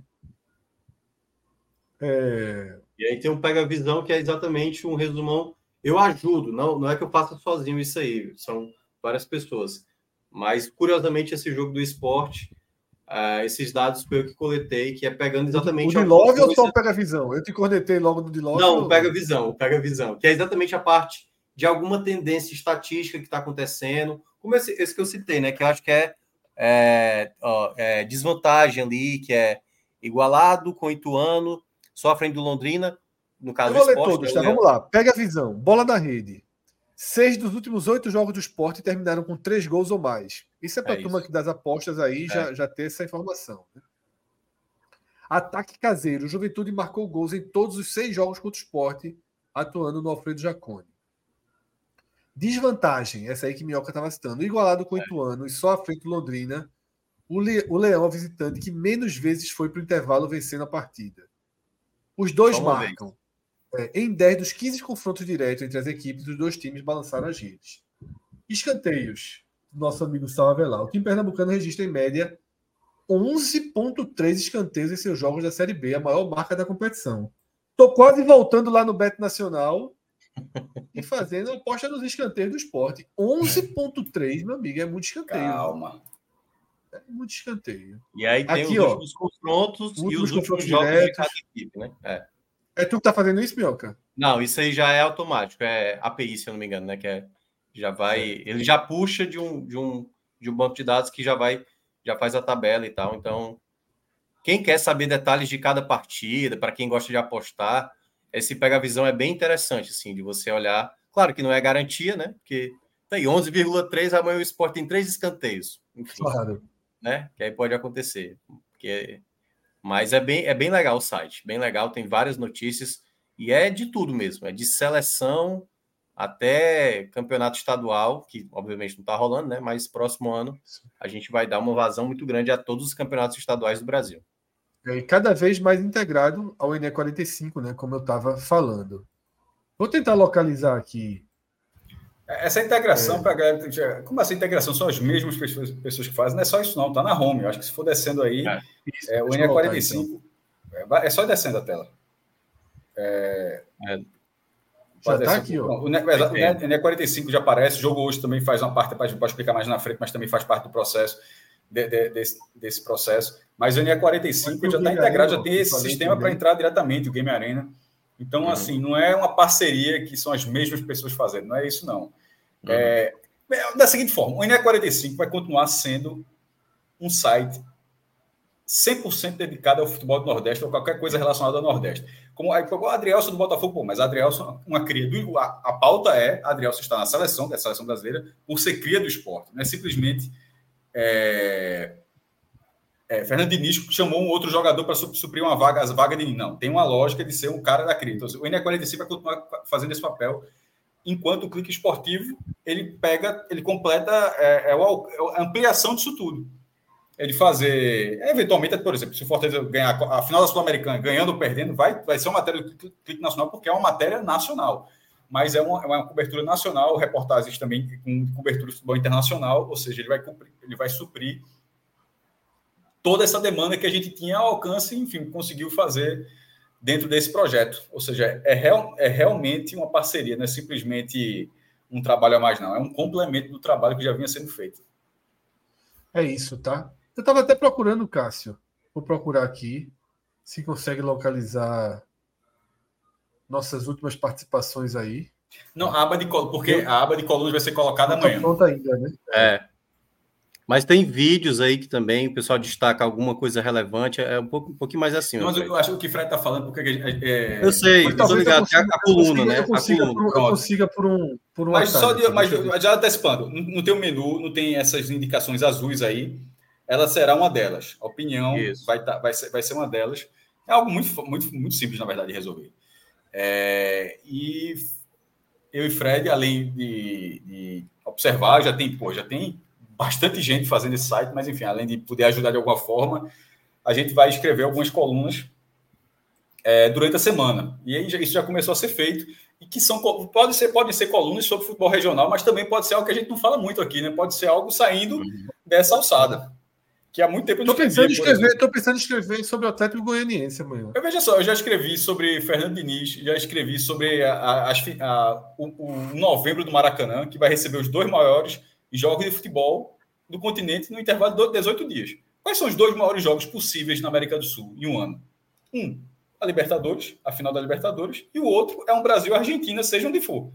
Aí vai ser justamente, calhou de em 18 dias, o Maracanã vai receber essas duas partidas com a curiosidade de que o treinador do time brasileiro será o mesmo, porque Isso. o cara Fernandes vai treinar tanto o Brasil quanto o Fluminense, né? E vão ser dois duelos Brasil e Argentina, porque do outro lado vai estar o Boca. Enfim, é o texto sobre isso. Tem Fred já está na tela aí, quanto vale a, a Sul-Americana. Isso. Eu, eu olhei a sua tweetada, Fred, é porque cara, é tanta briga hoje em dia que a cada vez que eu disse, não, essa Fred vai responder. Mas a galera, assim, de vez em quando a turma não dá um centavo de chance para ler. É. Assim, a, galera viu isso aí e disse, já tá. A imprensa 81 querendo diminuir o Pernambuco. Eu, eu li rindo, porque eu digo, meu irmão, é impressionante como tem uma galera que não cede um centímetro de só. Eu vou ler, pelo menos, o primeiro parágrafo. Vai que é outra coisa. E é óbvio que é outra coisa. Exatamente. Né? Até quem acompanha a defesa que a gente faz é, da Sul-Americana. Mas, mas, tem uma galera que é, que é muito curiosa. Assim. Na verdade, eu acho, eu acho que chega a ser engraçado. É, vou colocar até aqui no chat, né? Pra... Tá, Alan, joga aí. Vou passar para Alan para Alan colocar o link no chat. Para quem quiser. É... Já, já ir direto no chat para dar uma lida na matéria. E aqui, cara, eu entrei por ela para tentar chegar nas outras. Em opinião. Deixa eu ver se vai, tá? Porque, na verdade, eu, eu, te, eu essa minha tag acabou sendo Fortaleza. E não opinião. Mas, enfim, como o Cássio falou, amanhã, apesar é. do chapéu de opinião estar tá aqui, a tag principal dela está em Fortaleza. como o Cássio falou, o, o... se tiver fácil aí o link, Cássio, joga também, tá? Eu, pra, tá falando de qual texto? Eu, eu qualquer, qualquer um teu. Passa então, para Alan, que a Alan joga aí na tela. Um segundo, um segundo.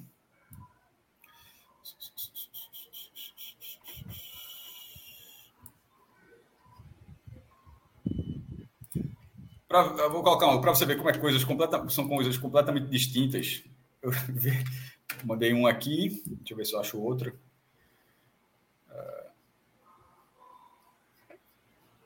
Manda para mim também, Cássio, no WhatsApp, porque aí eu abro aqui. Eu não tenho WhatsApp no computador, não. Peraí. Puta que eu pariu, meu Eu não gosto de nada aqui disso, não.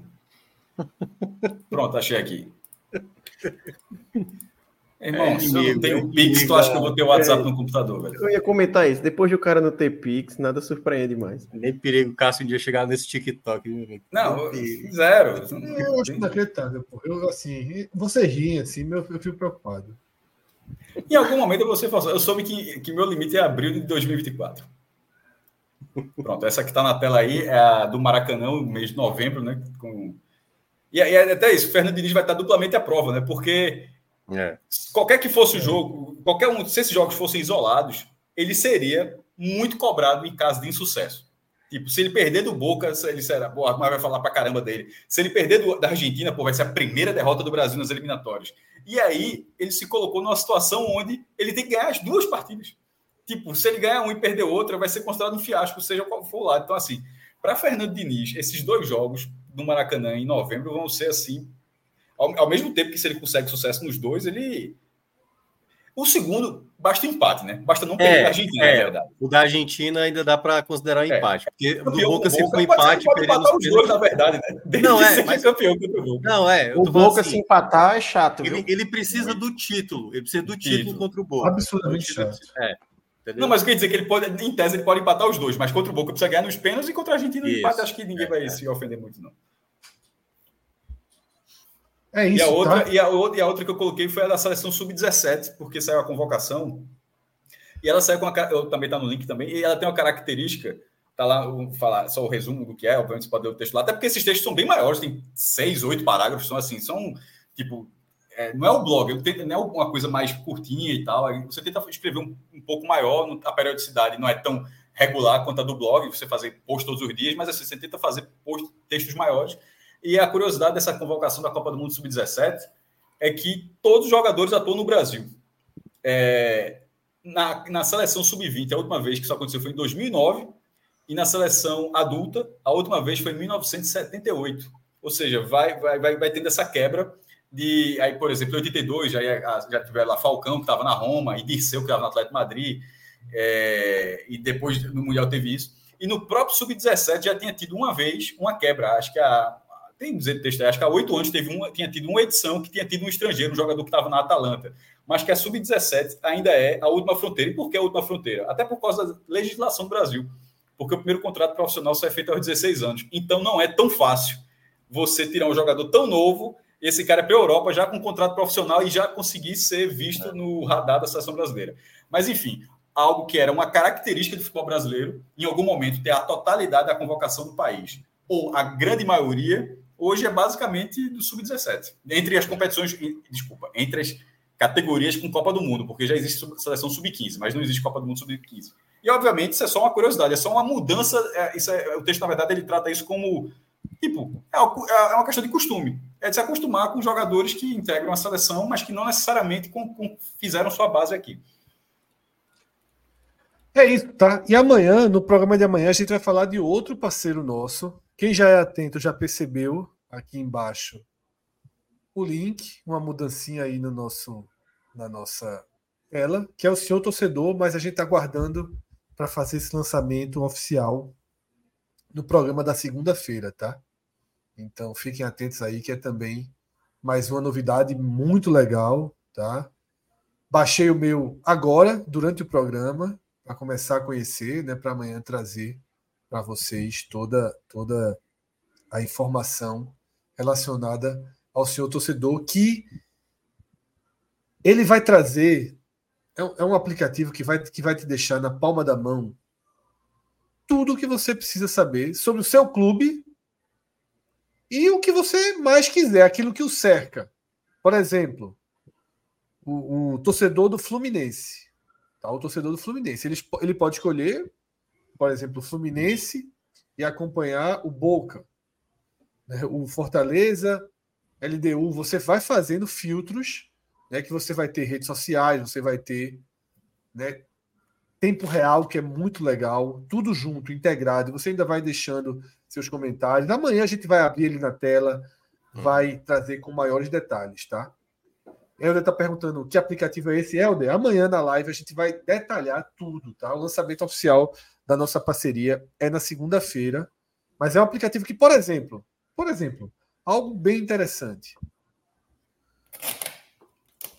Todas as matérias do NE45 entram direto lá no seu, no seu torcedor. Todas as matérias. Então você vai ter, é, sobretudo quem não, quem não tem é, o Twitter como ferramenta, quem não está acostumado lá. Porque o Twitter, queira ou não, é uma rede social pequena e a gente é muito acostumado. Mas o seu torcedor, ele junta o Twitter, junta o Instagram, junta os sites de notícia, junta os portais, tudo na palma da mão. Os acompanhamentos em tempo real, porque você vai estar tá lá e vai ter é, Esporte Juventude jogando amanhã, vai estar tá lá o tempo real do jogo, como nesses aplicativos que a gente conhece bem, Flash Score, SofaScore do tipo você vai ter o tempo real do jogo, porém na mesma página você vai ter todas as tuitadas do Juventude, todas as tuitadas do esporte, tá? posts do Juventude do Instagram, posts do Juventude do esporte, significa o quê? Que quando sai o gol, que o esporte posta o vídeo, você vai ver o gol, tá? E você vai ver o meu comentário, você vai ver o comentário de Cássio que escreveu, Simeão que escreveu, Arthur. Você, eles, eles fazem um filtro, tá? Muito bem feito e a gente vai a gente vai apresentar ele de forma oficial amanhã. Alan, coloca no chat de toda forma o nosso link, que é esse que está aí, esse link encurtado, para quem quiser já ir baixando, tá? E peço a que todo mundo que está na live baixe através do nosso link, né, para que a gente mostre aí a força né, do abraço do nosso público para esse aplicativo. Mas amanhã a gente faz a apresentação oficial, tá? Do, do senhor torcedor, um parceiro da gente. Tá? E o clique esportivo, que a gente estava apresentando aqui também, né? Que é mais. São, são é, o Clique Notive é um grande produtor de conteúdo exclusivo. O seu torcedor ele junta vários conteúdos numa plataforma só, tá? E novos tempos chegando, novas formas de comunicação, e a gente vai fazer o possível para sempre trazer para vocês e sempre fazer essa, parte, né? Esse, exatamente, primeiro fazer parte, fazer como a gente parte. faz do, das transmissões do DLE. No YouTube a gente talvez tenha demorado a entrar. Talvez não. A gente é, demorou a, gente é entrar. É, a gente já é retardatário, a gente está até hoje. É, inclusive, se inscreva no canal, Fede não. No podcast é, a gente foi com o foice na mão para ir. Não, é, a gente não pode. Para ir abrindo o caminho no mato, né? Houve um pioneirismo ali no. Ou, ou um pioneirismo, mas, pra, mas se alguém fez assim, no mínimo, um, um dos primeiros, no mínimo, acho no mínimo. Pioneirismo isso. na área esportiva. É, então, mas eu não, estou falando um dos primeiros. Não, o pioneirismo é só o primeiro, né? É isso? É, então, mas eu falo de esporte. Um dos né, primeiros, do bloco, é. do bloco, do primeiro bloco. Não, é porque eu não sei se alguém fez antes. Então, assim, para não. não pra, sem, travar, sem travar, sem travar, sem travar, sem travar, Veja só, esse foi o primeiro ou um dos primeiros, mas foi um dos primeiros de esporte, certo? No mínimo isso. Ou o primeiro ou um dos primeiros. E lá a gente ficou muito tempo. Aí, quando foi para o vídeo, eu acho que talvez a gente tenha demorado a entrar. Mas agora, nisso, a gente entra em, em algo que pode ser uma tendência. E, e, e, e startup é isso também, é, é você ter, tentar antever situações que podem ter um grande desenvolvimento. É, é essa é uma é, é, uma é uma forma que é uma ferramenta onde a gente vai que entra como parceria do podcast, mas ao mesmo tempo como algo diz, ó, é importante fazer parte disso aqui nesse momento. Então tem, uma, tem um pouco de ganha-ganha nisso nesse momento. Dessa vez para nesta largada, Fred, não sei o que aconteceu no vídeo. Nesse momento, eu acho que a gente sai mais ou menos como foi do podcast, é de pegar isso, a largada isso. no começo. Isso. É, comunicação independente, integrada, a gente vai sempre trabalhar para trazer para vocês. Como o Cássio falou, primeiro, para estar inserido, como na transmissão do DLEP, né, primeiro ano de transmissão, tem sido uma experiência é, muito inovadora né, para a gente, formando é, experiências inclusive de tecnologia. Pô, todo mundo que acompanha a gente no DLEP sabe que as primeiras transmissões foram com problemas e hoje a gente vai ganhando mais regularidade, mais estabilidade. Então, isso ano que vem vai ser um canhão muito maior do que foi esse ano. E aí a gente vai se juntando pô, com esses grupos de comunicação, com Clique Esportivo, com Game Arena, tá? E o pessoal do seu torcedor chegando também numa visão muito muito atual do que o consumidor de, de, futebol, do que o consumidor de esporte quer. Eu acho que esse é o X da questão. A gente trabalha pensando muito no que o público quer. Então, amanhã, né, depois de Esporte Juventude, Juventude Esporte, a gente tem Telecast Real X da Série B e a gente apresenta oficialmente o senhor torcedor. Tá? Mas para quem quiser conhecer, o link já está aí na tela, também está aqui na nossa borda, mas amanhã a gente mergulha de fato nele. Para o domingo, acho que poderíamos terminar por aqui, né, no meio da data FIFA 11 16 dá tempo de eu terminar de ver aquele curta-metragem. para não transformar, Antes de acabar o dia. Né? curta-metragem numa série. Antes de tá? acabar o dia.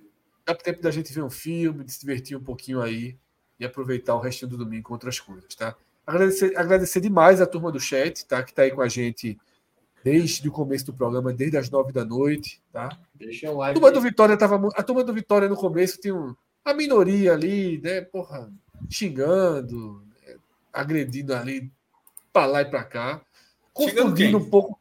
É a gente. É mesmo. Por nada, por nada, por nada, por nada. É muito amor Pelo simples fato de. Que é sério mesmo? É. Disseram que tinha quatro torcedores do esporte nessa live. É. Foi, foi pesado, né? Não, não tem estudo, não. Não tem estudo, não. Metade só, metade mais do que o Vitória tem, mas não tem. Ó, já que os caras xingaram sem motivo, dá um motivozinho pelo menos. É. Assim, aí o cara perguntou: não, e aí? O Guarani era verde? Na né, projeção de vocês, meu irmão, não é aposta, galera. É dificuldade de entender. Todos os confrontos diretos são vermelhos para todo mundo. É. Mas enfim. Não é dificuldade, não, meu irmão. Eu acho que não é dificuldade, não. Dificuldade é, é elogio. Ganha, em alguns casos, em alguns casos. Chama... tapa aqui de graça. É, não, ganha, alguns... de graça. não, tem isso, tem um cara que já veio assim. E em alguns casos, dizer dificuldade é um elogio. É, é, é só avisado. De vez quando é Mas ao mesmo não. tempo, Cássio, muita gente, muitos torcedores ah, do Vitória. Eu diria a maioria, veja só, a quantidade é, de, do público. A torcida do Vitória, que em alguns momentos, dos principais clubes do Nordeste, ela, pelos vídeos. Já chegou por último no nosso canal. Isso, e nos vídeos. De, e, e, e, existe. Tem muita gente vendo agora, mas muita gente vê depois. É absolutamente normal isso. E audi, essa audiência pós o Vitória não tinha. Tipo, se o cara não assistisse na live, não tinha muito no dia seguinte e o cara vinha aqui buscar. E hoje é um dos principais. Obviamente, nesse momento, claro, é um momento onde o Náutico não está jogando, só não está jogando, ou seja, tem, tem todo um contexto. Mas mesmo com esse contexto, o Vitória, em algum momento, não se destacava. E nesse momento vem tendo é, Fortaleza, nesse momento, inclusive, é, é até só olhar lá no canal. Tá, tá, tá aqui, ó. mas, existe, mas aí, claro que a gente não vai aprofundar esse debate hoje, mas existem características. O torcedor do Fortaleza ele é muito presente. Consumo, não, estou falando, falando, de consumo, é, tá? Do Fortaleza está consumindo muito. Falando, eu não estou falando de internet, porque, obviamente, deve ter conteúdos do Bahia que o cara consome muito, do esporte consome muito. Ou seja, isso aqui eu estou falando do, da gente, do que a gente produz. Sim, sim, do que a gente produz. Eu estou sendo é, é, o Vitória foi o último a chegar. Aqui, isso, do que assim. a gente produz, o Vitória é. foi o último a chegar. Hoje tem consumo de conteúdo muito bom. Foi só a gente largar Vilar que a turma chegou. A turma Isso. não tá no do Vitória. Inclusive, não largamos. Vilar, Vilar, eu sei, Vilar não vai querer participar dessa live até o final do ano, porque. Nem perigo, nem perigo. Porque se ele tiver 5 centavos de superstição, ele não viria. Ele não, ele não chega mais nunca nesse canal, cara. Ele, vai, ele não participa mais nunca. Não, mas o cara roeu o osso demais. Roeu o osso demais. A vida também acho. Ele chegou, acesso bem. Ele chegou nesse canal aqui, junto comigo, em 2018, o time na Série A, pô. Não, mas veja só, se o Vitória subir, eu acho que ele aparece. Até pra, porra, veja só, até, até pra fazer é, o que Cascadoso já fez de vez em quando. Isso aqui é uma terapia de todos os sentidos. Irmão, o cara vai vir aqui, ó, Vila, tu tem 20 minutos, 500 pessoas aí. 20 minutos. Agora escolha da... Abre o teu, cora... abre teu coração. E aí, aí, velho, tu acha que o cara perdeu uma oportunidade dessa? Tu já, imagina, tu já imagina se acontece o seguinte: ele aparece depois do acesso confirmado, o título e tal, vibrando aqui, Aí passa um dia, descobriram que tinha um jogador. Não, não, não. Aí é foda. Não, não, faz isso não. Pô, pô meu, aí tu tá quebrando a fila. Aí o cara não vai participar.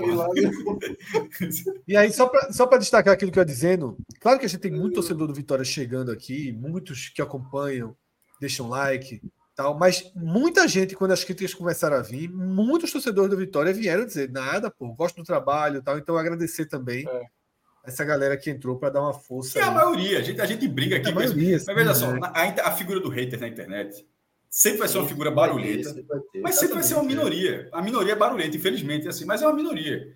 Porque se não fosse a minoria, não teria a audiência que tem, pô. Veja só, tem 500 pessoas xingando a gente. Não tem. Então não. é a minoria. Você mata, Quando tem 500 xingando é porque tem 3 mil assistindo. Foi o caso lá quando, do, da final da Copa do Nordeste. Mas a turma do Ceará, é. a turma do Ceará não, não, não, não, foi assim não naquele dia, não, viu? Meu Eles amigo, poderiam ter tripudiado, mas tripudiado. tripudiado. Caras, é. Os ah. caras, teve uma, um canal aí do, do, do os caras fizeram 24 horas para pagar uma promessa. Porque o time chegou na final da Sul-América. 24 horas, cara. Assim, a gente fez. Qual foi a nossa maior aqui? Seis? Hoje... Eu acho que a nossa maior foi aquela do Fortaleza, não foi não? A final da Copa do Nordeste, que a gente ficou lá direto. Fez Mas antes, eleição, do Ceará, acho que do Ceará esse ano. A eleição, eleições, é... a eleição foi grande, pô, eu lembro. Foi sete horas, né? Foi muito boa. Acho que foi sete horas. Mas 24 horas, meu amigo. É louco mesmo. Olha, os fantasmas se divertem aí. Apareceu um fantasma no chat. João Pedro Pereira. Eita. Vilar tá mais morto que eu, dá nem oi. JP pelo menos segue aí no no chat. Ele podia fazer no final do ano. Bom, JP. Um especial fantasma, né? JP, é. se pegar 5 horas de carro, assiste o Fortaleza na final da sua. Ó, os fantasmas. JP, JP, Luca Laprovítera, é, Vilar. É. Vilar, Felipe Assis. Felipe Assis, obviamente. Tem mais. Rodolfo Juliana, né? Tá a Ju, a Ju também há muito tempo não aparece. Rodolfo já caiu do Náutico, o Cássio tá vivo ainda. Meu amigo. Pô, deixa lá, o cara lá. Se cair, ele vem pro programa dos fantasmas aí também. Volta, volta. Veja só, se cair, volta. Volta, volta. Aliás, parabéns para Felipe, viu? A sacada lá foi maravilhosa. Aquela né? história é verdadeira, tá? Aquele né? Ele já é tinha contado, ele já tinha contado num programa aqui, eu me lembro. Não, não, não mas contar, contar o cara pode história de pescador é contar. Mas, assim, mas não é história de pescador. João, João é sempre verdade. João tweetando quando caiu pela segunda vez que ele deixou cair de proposta. Ele fala. Ele só não falou. Aquilo ali é da época do tricampeonato do Santa Cruz. É, e tem outra que ele não, não contou, que é, mas ali de pagar seis meses de pizza para a turma, se o Santa Cruz ganhasse o campeonato. O melhor os comentários, os comentários abaixo. Não, não, lembrei, ele apostou com o Lucas. Lu, é, Lucas da Esporte, ele Santa, foi a final do Pernambucano. Ele disse assim: se o Santa se o Sport ganhar, você me dá 10 reais. Isso ele, ele propõe a aposta. Se o Santa ganhar, Arthur, é seis meses de pizza. o cara que ele queria pagar para o Santa ganhar. Tá entendendo? Ele não queria ganhar o dinheiro, ele queria. O que é que eu preciso, o que é que eu tenho que fazer para o Santa ser campeão? Pô, pagou isso. O melhor, o melhores comentários do pessoal. Sabia que, sabia que aquele, o que ele faltou dizer foi que aquele, aquela superstição do sanduíche ela acaba no dia de Edmilson. É, mas ele ia dizer isso não. Ela é o fim da comentários, Os comentários eram o pessoal dizendo que por que, que ele parou de comer esse sanduíche sujo. Mas, ah, Fred acabou de responder. Isso, foi, foi, o dia foi, em 2000, foi 2016, acabou quando o Edmilson fez o gol. Derrubou muita coisa ali. É, e. Não, derrubou a zica de Felipe. Mas agora eu achei engraçado, é porque a versão que, a, que o GE colocou no Twitter, ela é maior. A da, tele, da TV teve editada, né? Que ele conta o finzinho, que o cara que ele fala, sabe de nada, inocente. Aqui ele não está no VT da TV, não, na reportagem não, é. por tempo. Então, ou seja, a versão do Twitter é maior. E, e, na TV tem uma outra parte que ele entra também, que é muito boa, né? Que ele vai falando de camisa da sorte. Aí, pô, ele foi muito sincero, né? Ó, a camisa da sorte que eu tenho é essa. Mas não é essa. Não é. Pior nesse momento. Assim, foi muito bom. Assim, é óbvio que é. Que é. As superstições elas vão, vão ser adaptadas. é sensacional, velho. Até porque aquela camisa da sorte dele é de 2021. É, de lá para cá, não, não... realmente não tem como ser muito da sorte, não. Tá difícil. Foi, eu, eu, eu, li até alguém tweetando, comentando, o cara contou assim, uma história parecida assim. Mas, por ter um amigo dele que chegou no jogo e disse: Meu irmão, vim com minha camisa sorte hoje. O cara, por que não veio nos jogos anteriores, porra? Tá ligado? aí no final o cara colocou: Empatamos. é bom fé, pô. Usa, na, usa nas outras, porra. Exatamente. Boa. Simbora, Senhores, senhores do, do ah, programa, mas... senhores do conselho, senhoras e senhores do chat, a gente se reencontra amanhã, tá?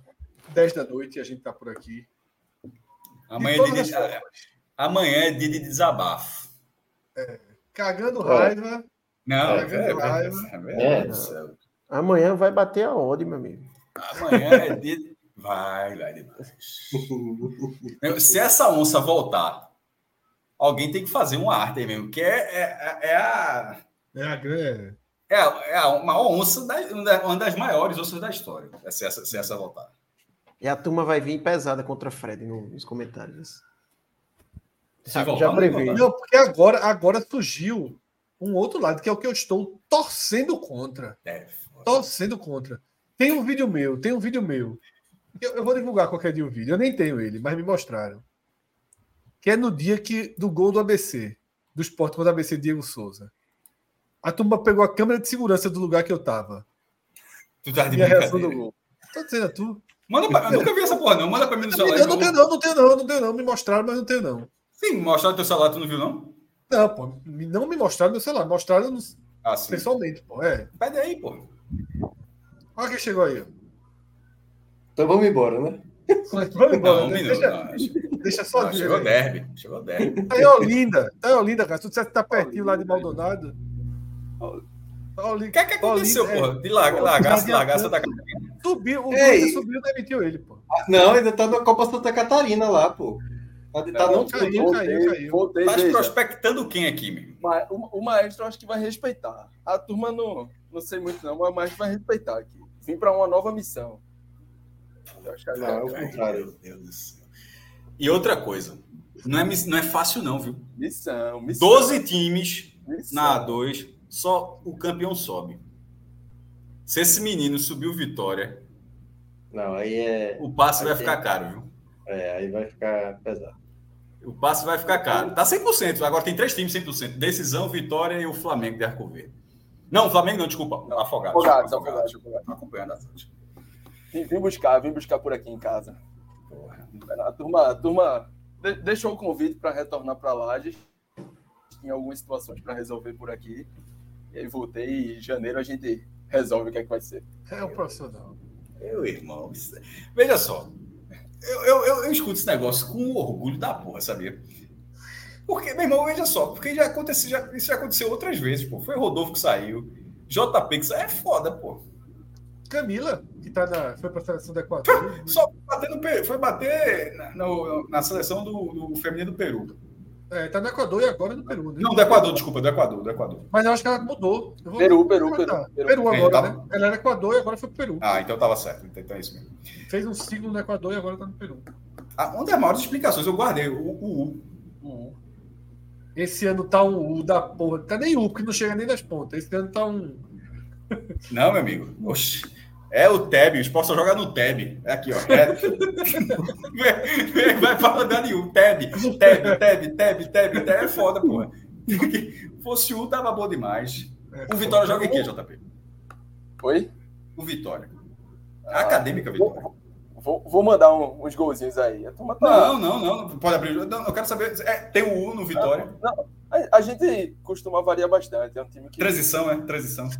Linha de 5, linha de 4. É que tem um jogo pra gente assistir essa variação. Linha de 5 no Vitória, irmão. Linha de 5 no Vitória, porra. A turma me respeita lá. Quando tu começa a falar essas merdas, o jogador vira de 4. 5 e 4. É foda mesmo. Ferrolho. O cara chegar. O cara chegar pra falar em transição no Vitória, meu irmão. Eu jogava logo a chuteira nele. Paulinho, Flávio, a turma tá ajudando. A turma tá ajudando. Linha de 5 e linha Paulinho de 4. Flávio, é. Paulinho e Flávio estão lá. É não, porra, o esporte prestou pro Vitória. É. Turma boa, tem a turma boa. eu tava sem time na 2, tá? Mas vou, vou fechar com a acadêmica. Veja, o, o, o executivo lá do, do, Vitória, né, Carlos José, é, aí conhecido muito tempo é, na base do esporte, trabalhou muitos anos é, executivo do Salgueiro em 2012 a 2020. Acho que. É, então, tava, tinha ido para Lages com Evandro Guimarães, que tinha sido treinador do Vitória, do, desculpa, que tinha sido treinador do Salgueiro, 2017. Final de 2017 contra o Sport era Evandro, treinador. E aí voltei para tinha que vir pro tinha que vir para Natal, na verdade, fazer o curso da CBF. E aí preferi terminar o ano o ano em casa. E aí Carlos José me fez o convite para estar me juntando a ele no, no Vitória. A casa está construída ainda ou derrubou? Construída, já demais. Tá? Firme, firme. Eu vi que Matheus tá Lagoa. Tá, tá, pensando que é três porquinhos, é? É não, porra. Menina é palha, mas é não. Tijolo. É o terceiro Mas, porquinho. Vem comprar mais uma, vem botar uma argamassazinha aqui, né? Pode ir. Tem, tem, que fazer aquela velha média sempre. Eu tô doido que Felipe não apareça aqui no programa. Tem que falar sobre esse extreme recovery que ele fez. Calma, E aí? O Matheus Lagoa. Só explicar rapidamente. O Vitória é líder 5. Jogo a jogo, mestre. Quatro jogos até agora. jogo a jogo. Quatro jogos até agora. Dois com, dois com linha de cinco, dois com linha de quatro. Varia, variação. Importante. Chegaram dois. Matheus Lagoa tá bem, JP. Tá bem, ajudando muito. Já tem é, acho que dois gols e quatro assistências no campeonato. jogador. Tem alguns atletas que passaram no Campinense, né? O treinador Adriano, Adriano Souza. Esse aí fez parte... estrago no Santa, viu? Isso. Foi, foi pro Campinense. Peraí, Adriano, Adriano zagueiro? Não, não. Adriano, Adriano Souza ele foi preparador físico do ah, Náutico tá. por muitos anos. Depois Vê como o Cássio interpretou, fez estrago no Santa. Interpretou que Adriano fez estrago no Santa estando no Santa. Que não foi o não. que tu falou, né? Não, eu tô falando de Matheus Lagoa. O, o, jogo ah, que o Santa perdeu no Campinense lá em Campina Grande, Adriano, que eu falei, acabou com o jogo. fez estrago do Santa. E Adriano Souza era o auxiliar do Campinense nesse jogo contra o Santa Cruz. É, Matheus Lagoa acabou com o jogo nesse, nesse jogo aí. Gleidson goleiro, Gleidson goleiro mesmo. Tem uma turma que passou aí no Campinense, fez estrago ali no Santa. E, e quem, tá quem é o goleiro? Quem é o goleiro? Gleibson. Ah. Memo, Memo volante, né? Extremamente experiente aí, conhecido também. Tá quantos anos mesmo? 35. Aprendeu? Aprendeu o que, jovem? Vai jogar futebol, porra. Quem, quem joga no 35? Quem, quem? Memo, Memo, Memo, Memo. Memo, Na dois? Toma conta, porra. Tá de brincadeira. Tá Ele subiu com o Maguari, porra, se eu não me engano.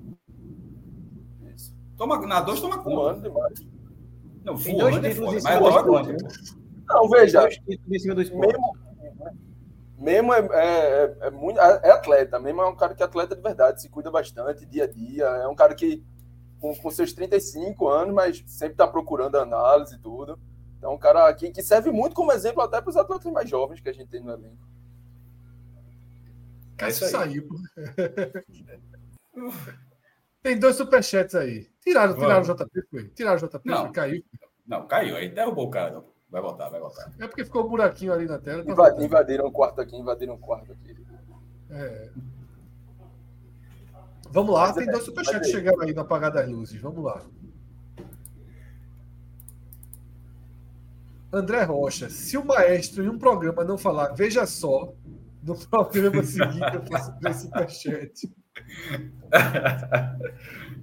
pô, eu vou, eu vou prestar atenção. Vou prestar. Mas, pô, pior é se esse cara fala, se Cássio não falar VTNC, aí foda. Mas veja só, não ofende ninguém, pô. Veja só, não ofende, não. Ou ofende? Tem outro superchat. Um abraço, André.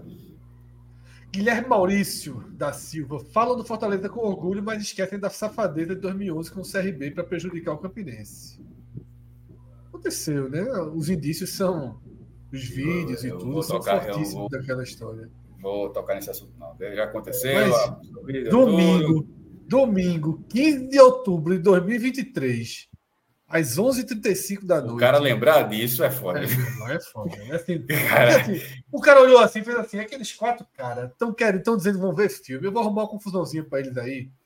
Ou então o cara viu assim, o cara viu a nota. Disse assim que eles. Cara, eu já dei uns 10 vou, vou jogar fora, vou jogar fora. Eu, eu, eu dois minutos para dar, eu vou jogar fora essa porra. Eu, eu já dei uns 10 do Sejo e há 10 minutos atrás eu pensei, valeu. E até agora.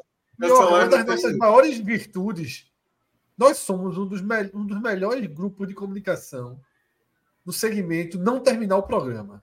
É. Nós somos bons pra caralho. Inimigos do fim, inimigos do fim. É, mas assim, acontece de tudo depois da despedida. De tudo. JP tá no meio da festa, vocês perceberam, né? É. JP é. aqui entra, gente, sai. Entrando é. gente, eu, ela trocou de camisa. É. Ó, era azul. Eu já tô olhando, eu já tô olhando era do Vitória, era do Vitória, já tá com a Santa Fé agora, já tá com a camisa de Santa Fé. Aqui, tá aqui. Não, e a gente podia deixar agora uma hora de live JP explicando o 5-4-1 aí do Vitória. Não, não, não, não, Linha de 5, linha de cinco, dois jogos e linha de 4, dois jogos, pô. Ah, entendi. Depende do adversário, tem que mais jogo. Um, mais um, mais um. Qual é o próximo jogo? Qual é o próximo jogo? Jogo é jogo. Quarta-feira contra o Torres. No Velho 3-3-4. 3-3-4. No L-Foot, no eu colocaria 3-3-4. Arruda, João. Arruda, tudo é no Arruda, né? Wander Arruda pro lado, né? Não, o Vitória joga, o Vitória muda. Arruda, mandando Arruda, estamos jogando Arruda. Arruda Estádio único. Tem, tem, estamos tentando não, o Santa Fé joga no campo do Murado, que eu não conhecia, fica em Garaçu, capacidade para mil pessoas. Não, mas Santa Fé é a 3, né? Santa Fé está na, na terceira. É muita ave. É verdade, é a 3. Peraí. Santa... Torres, desculpa. Torres. Ah. Quem Torres, é Torres. Não, Torres, Torres está jogando na, no Arruda. Também. Não, tem dois novos. O Águia de Cumaru está na 3. O Santa Fé, o JP falou, está na 3. O Torres é A2. A2. E Torres é Arruda também. Que hora vai ser essa porra, quarta-feira? Eu acho que é cabo. Três horas, três horas. O Arruda ou fazer uma visita? O Arruda ou Arena? Vai a diferença aí. Meu é, amigo. É, amanhã, amanhã define, amanhã define. Ô, Arthur! O Torres é uma seleção de ex-Santa Cruz aí. É, pô, foi, foi, foi uma matéria muito boa. Tem, tem muitas. É, uma seleção de tricolores. É, tô, tô, nessa, tô nessa água suja aqui, mas tem somente dois joguinhos do Torre para ser agora de madrugada. Tu vai assistir dois jogos do Torre agora de madrugada? Mentira do cara. Tu rola isso pros teus caras lá. Tu vai assistir dois jogos do Torre agora, do Torre. E não é não, é? Tem Netflix aí não, é porra chegar. Antes tipo, 11h37. 11, na, hora que, na hora que terminar essa. São 11h37 agora. Na hora que terminar essa live, tu vai assistir dois jogos do Torres. Do Torres. Vai adiantar, né? Duas da tarde, duas da tarde tem treino tem que, tem que dar um relatório na mão do treinador. Relatório, né? relatório. Mas aí tudo bem. Ataque do Torres é caça-rato, branquinho e pingo. Não, tu tá de brincadeira. Quarta-feira eu vou pra esse jogo. Peraí. Esse, esse ataque ganhou o Pernambucano em 2012, porra. Esse, esse, cara, branquinho, cara, não é não? É, não, não. Só Pingo que não, Pingo é 2014. Pinga. É, mas Casa Rato tava já 2012 e Branquinho certamente tá, que fez até um gol. Sim. Não, deu. Não, fez o gol, fez, faz o primeiro, ele faz Foi. o primeiro. Isso. Caramba. Senhores, ia fazer minhoca, ó. Senhores. Vamos, viu, JP? Obrigado pela presença. Quarta-feira, telecast. Teve outro tá? superchat, viu? Teve outro superchat de sal aí. Então, vamos lá, é. vamos lá. Não vai acabar nunca essa porra desse programa. É o homem do brilho 5% aí. É, 5%. Tá aqui deve estar tá se divertindo uma hora dessa, né? Mandando superchat. Ah. Dá para fazer, dá para fazer um jogo de tomar uma dose toda vez que o mais falar, veja só, minhoca, pesteba e Fred sobretudo. Eu acho que a galera aguenta, é foda. São palavras muito, muito citadas. É, recorrentes, recorrentes. Eu, eu, eu infelizmente, vai me dar branco agora, mas Fred tem uma palavra que é muito mais do que essa daí. Sobretudo é questionável. É que, lembrei, questionável. Meu irmão, um textinho que não tiver uma polêmica, não meteu questionável. É, no texto tem outra, mas sobretudo eu, eu gosto, eu gosto, sobretudo. O exatamente Celso também é forte. Criaram até Qual? música já. É exatamente. Exatamente, Celso. Celso. Criaram até um exatamente, já. Né? O Celso faz a pergunta. É, exatamente, exatamente. Celso. Exatamente, Celso. E no meu caso é não, Celso. Não, é, não, é, não. não tem uma que é. Não, Celso. Tem uma de casa que é a melhor de todas. É... Não, pô, sim. Não, não sim. É. é. Celso, Celso diz não. É assim. Não é discordando, é assim. É, ligou o botão, é não, vírgula. Aí ele vai. Sim. É. É, não, pô, sim. Não, pô, sim. JP, 6 horas, quarta-feira. Pede o link a Rodrigo. Não, Esse vídeo do Torres está em HD, JP. Tele. Como é? Esse vídeo do Torres está em HD. HD, HD. Hoje, hoje com celular, iPhone, todo mundo. Ah, Dá para jogar na tela para gente ver dois minutos Torres aí? Por favor, por favor. Por favor. Calma. Deixa, eu vou. vou na, na TV FPF tem, tem transmissão de jogo dele. Inter te ajuda. Vamos fazer esse relatório ao vivo. Vamos até três da manhã hoje. Pronto, vamos ver esse jogo todinho. É torre de quem que a gente vai ver essa porra Vera Cruz e Torre. Vou, vou soltar aí no grupo. Foi quanto isso aí? Tem gol. É possível tu analisar cinco minutos na nossa frente? Eu quero ver cinco minutos e quero saber desses cinco minutos o que fica no relatório. Veja. Veja. Ó a ré. Aqui, ó. Ó a ré. Ó a ré. Aqui, ó. Aqui, ó. Em cinco minutos Ah, depois. depois A ré foi, passar, a ré foi com as duas mãos aqui, ó. Tem, tem muito. Vê, ó, de- depois que passar, a gente pode abrir um, a, a gente pode abrir um relatório aqui. De- deixa passar, deixa terminar. Tô brincando, tá brincando contigo. Rapaz, Vera Cruz e Torres foi 0x0, pô. Tem um. Estreia, estreia. Esse Torres tirado de onde? Eu resgataram o antigo Torre ou tem nada a ver? De- deixa o clique no, no, no- O velho viu no blog. Eu vou passar. O link tá aqui, viu, jovem? Vou, você não vai fazer, eu vou fazer. Saiu do teu controle a situação. Só vou dar isso. Ó. Saiu do seu controle a situação. É só o que eu tenho a dizer. Você acha que a gente. Pronto, a gente vai ver agora. Se levar strike da FPF, meu irmão, a gente fala com a Evandra. Saudade desse estádio, Arthur. Tá aparecendo? Não, Vitor, aqui tá. Pra mim, não, ainda não. Agora. Saudade, Arthur. Vamos começar falando de, de coisa. de sentimento. Saudade, Arthur. Saudade, saudade. Saudade. Saudade. Mas a fase tá boa. Três meses sem perder. Mas é foda a manutenção, a pintura, o próprio gramado. A- a- Você vê o, o- a grama fora do campo, como é que tá, alta pra caramba, é foda. Puta que pariu. Que merda. Aí o cara pula pra A- Arsenal e Manchester City. Até porque a pessoa que, que tá assistindo Torres e Atlético É, Pernambucano, aí. pô, é o mesmo Vamos público. tentar replicar o que Haaland tá fazendo de um lado e.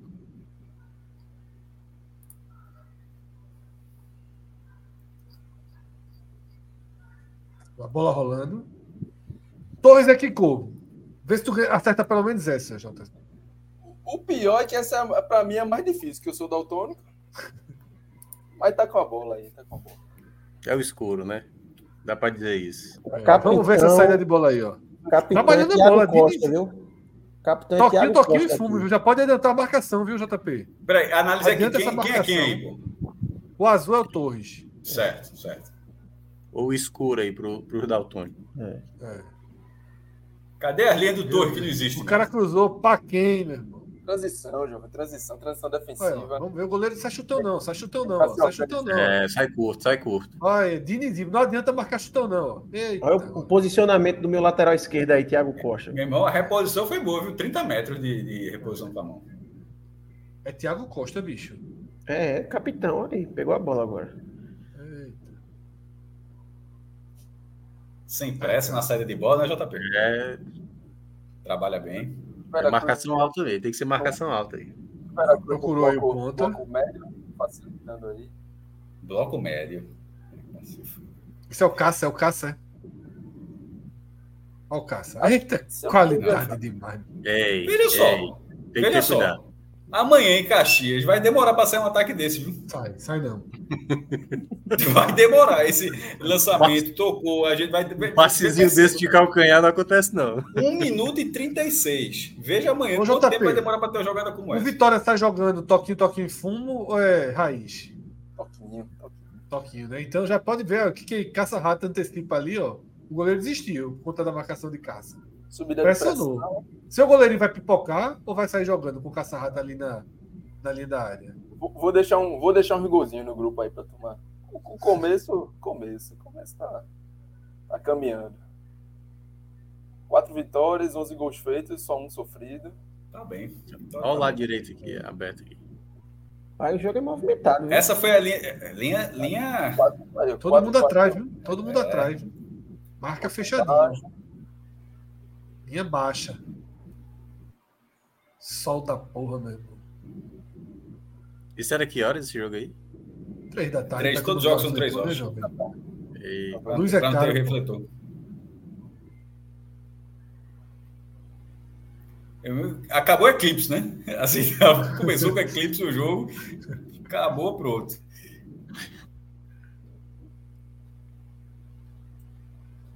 Tem gol esse joguinho aqui? Tá no de quanto, JP, esse jogo aí? Acho que o Torres venceu esse jogo. Vitória Torres. O Atlético Pernambucano tá na. Não, não, não... Quem ganhou esse jogo? Torres. Torres? Torres. Torres. No finalzinho o gol. Aos 79. Foi? Bota na frente. Fred, pra ver se a gente encontra o gol.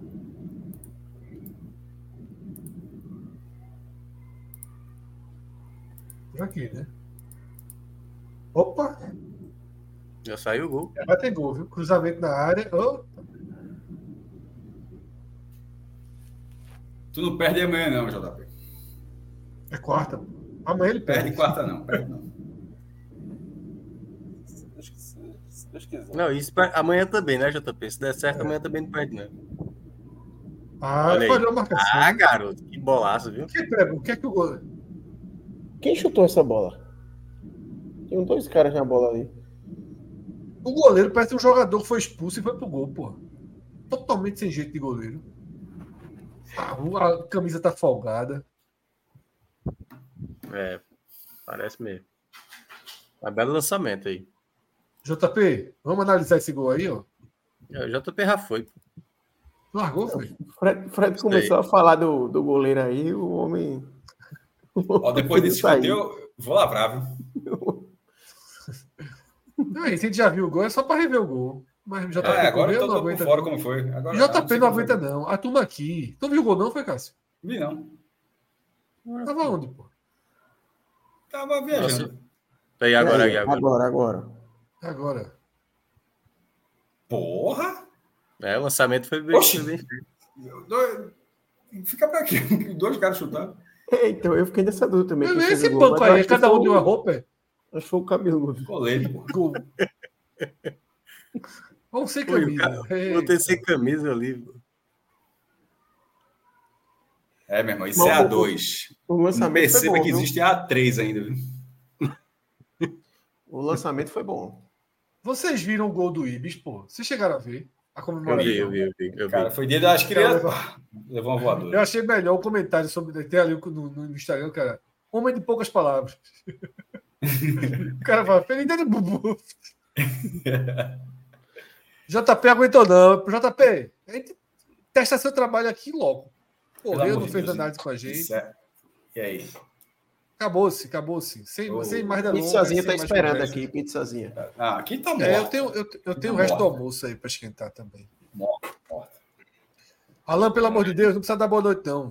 É, Corta tá com a faca aí. Valeu, Era valeu. Danilo, né? Era Danilo, né? Quando era diretor. Danilo cortava. Assim. tá Essa hora já tinha cortado. Não era nem a faca, era o cutelo que ele gostava. Cutelo, ele passava cutelo aí na turma.